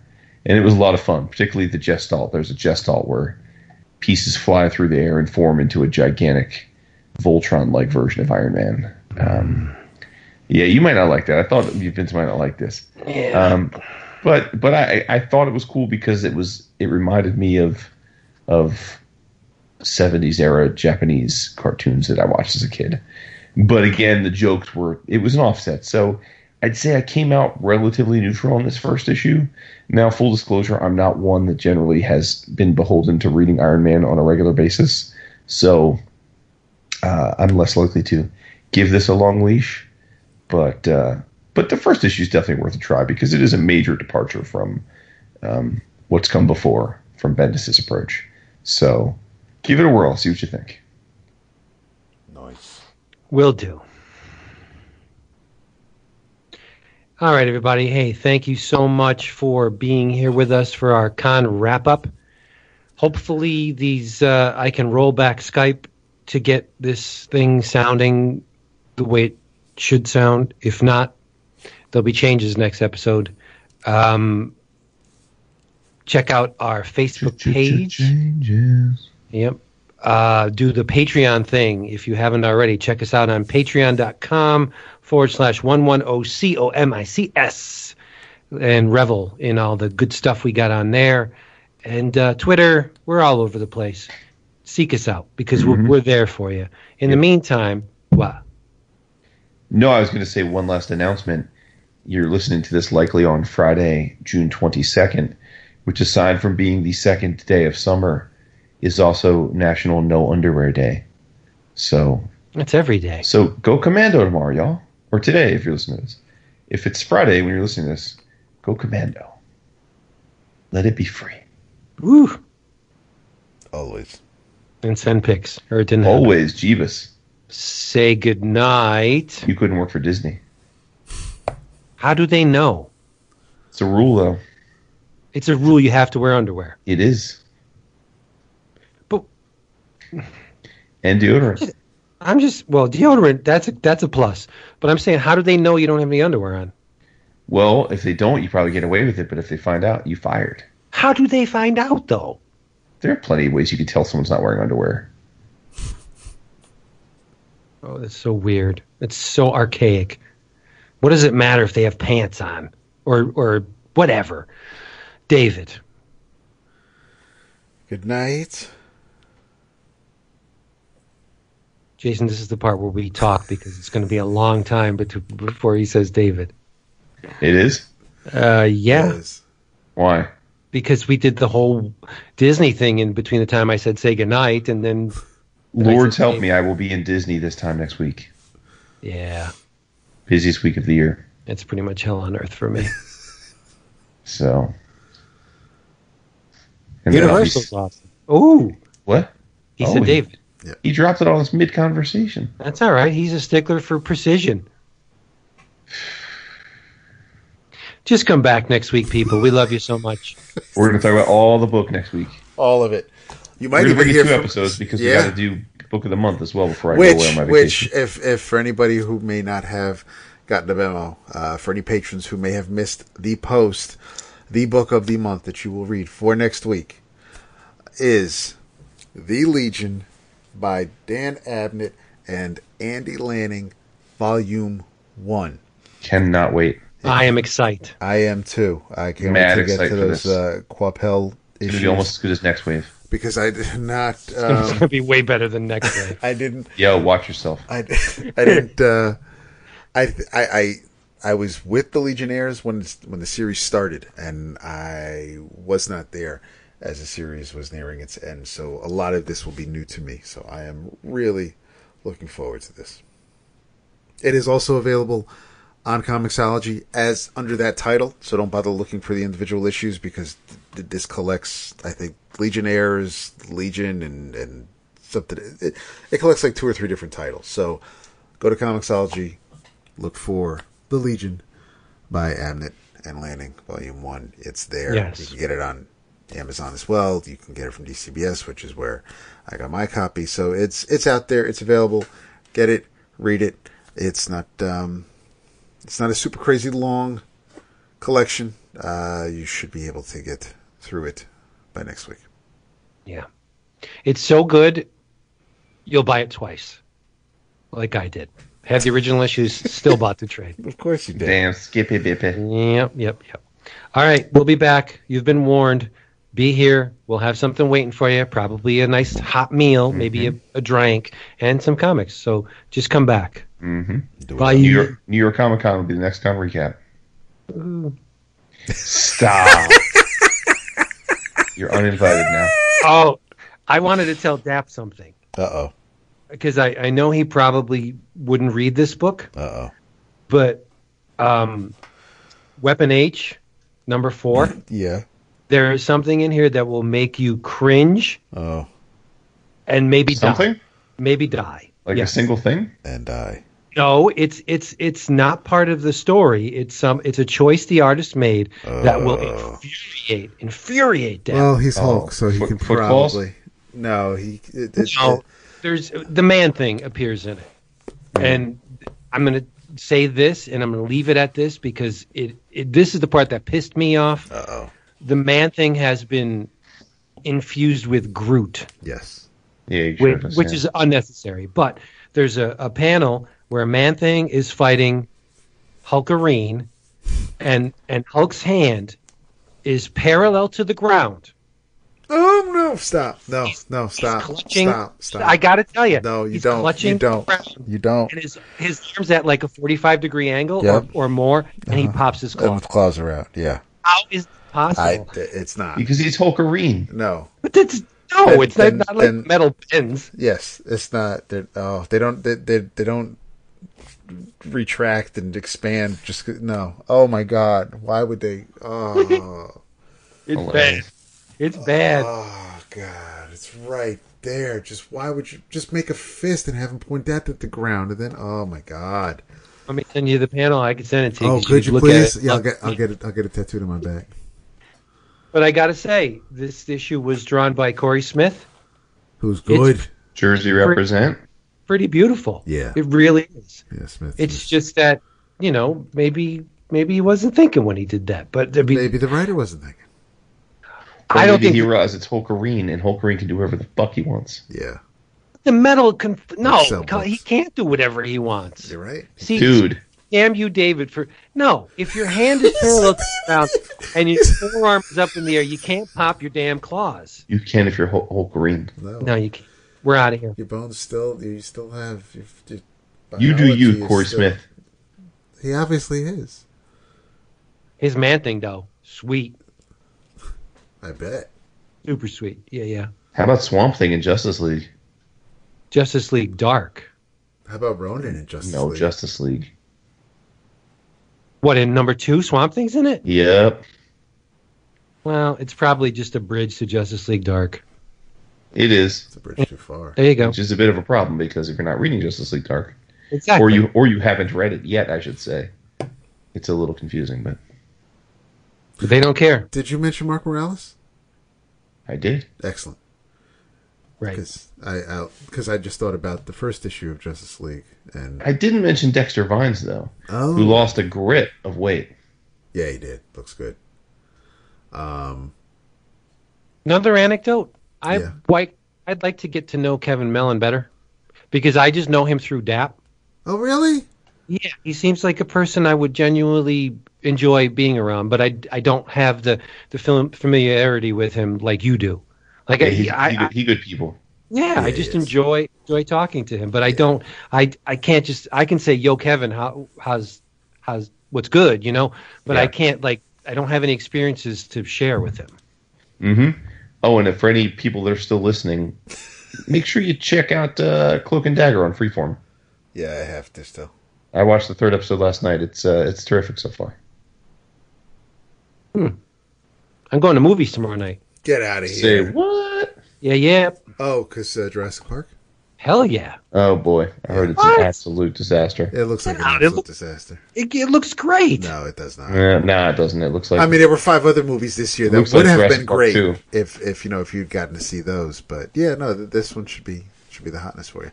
Um, I don't think I'll be able to watch Cloak and Dagger this weekend, but uh, second season of Luke Cage starts, and we have to make up for lost time from a show that, that returned last weekend. But I do, I, I will. I'll have at least one episode of Cloak and Dagger watched by the time you're back from your cruise. Bo, nice. that's my promise to you. I'm going to the movies tomorrow as well. Vince. Oh, do tell so I can berate you for your choices too. What is it? I'm going to see Hereditary. Oh, I heard that was good. See that? See, I keep it real. It's not gonna shit on it. Bro, first of all, He's relax. keeping it real. I'm gonna, I'm gonna see Jurassic World because it's fucking Jurassic World. But the real talk is it's a fucking piece of shit movie. What are we gonna do? It looks, it, it, We knew we knew the Transformers movies were pieces of shit too, but we still want to see them. it looks butt.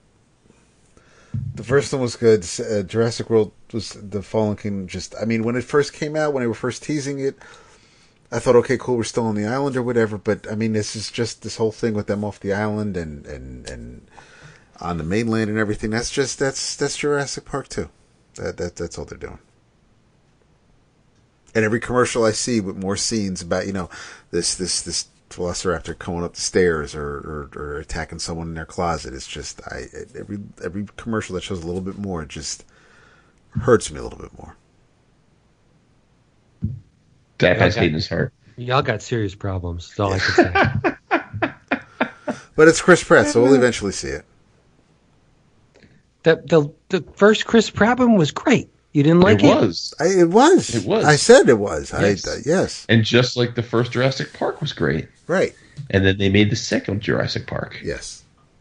And it was I- fucking depressing and it was I don't, I morose. don't. I don't hate the second Jurassic Park. I think Oh, I I do. It's it's poop. it's not the Japanese people running from the dinosaur. That's brilliant. It's so Oh, okay, dumb. great. It's So- like so one scene. It's like let's go back to the island and this time make it a, a faux horror film. It's it's terrible. The Téa Leoni one's not good. No, no, definitely that not. one is we can't even speak of that one. The- where the dinosaur says Alan.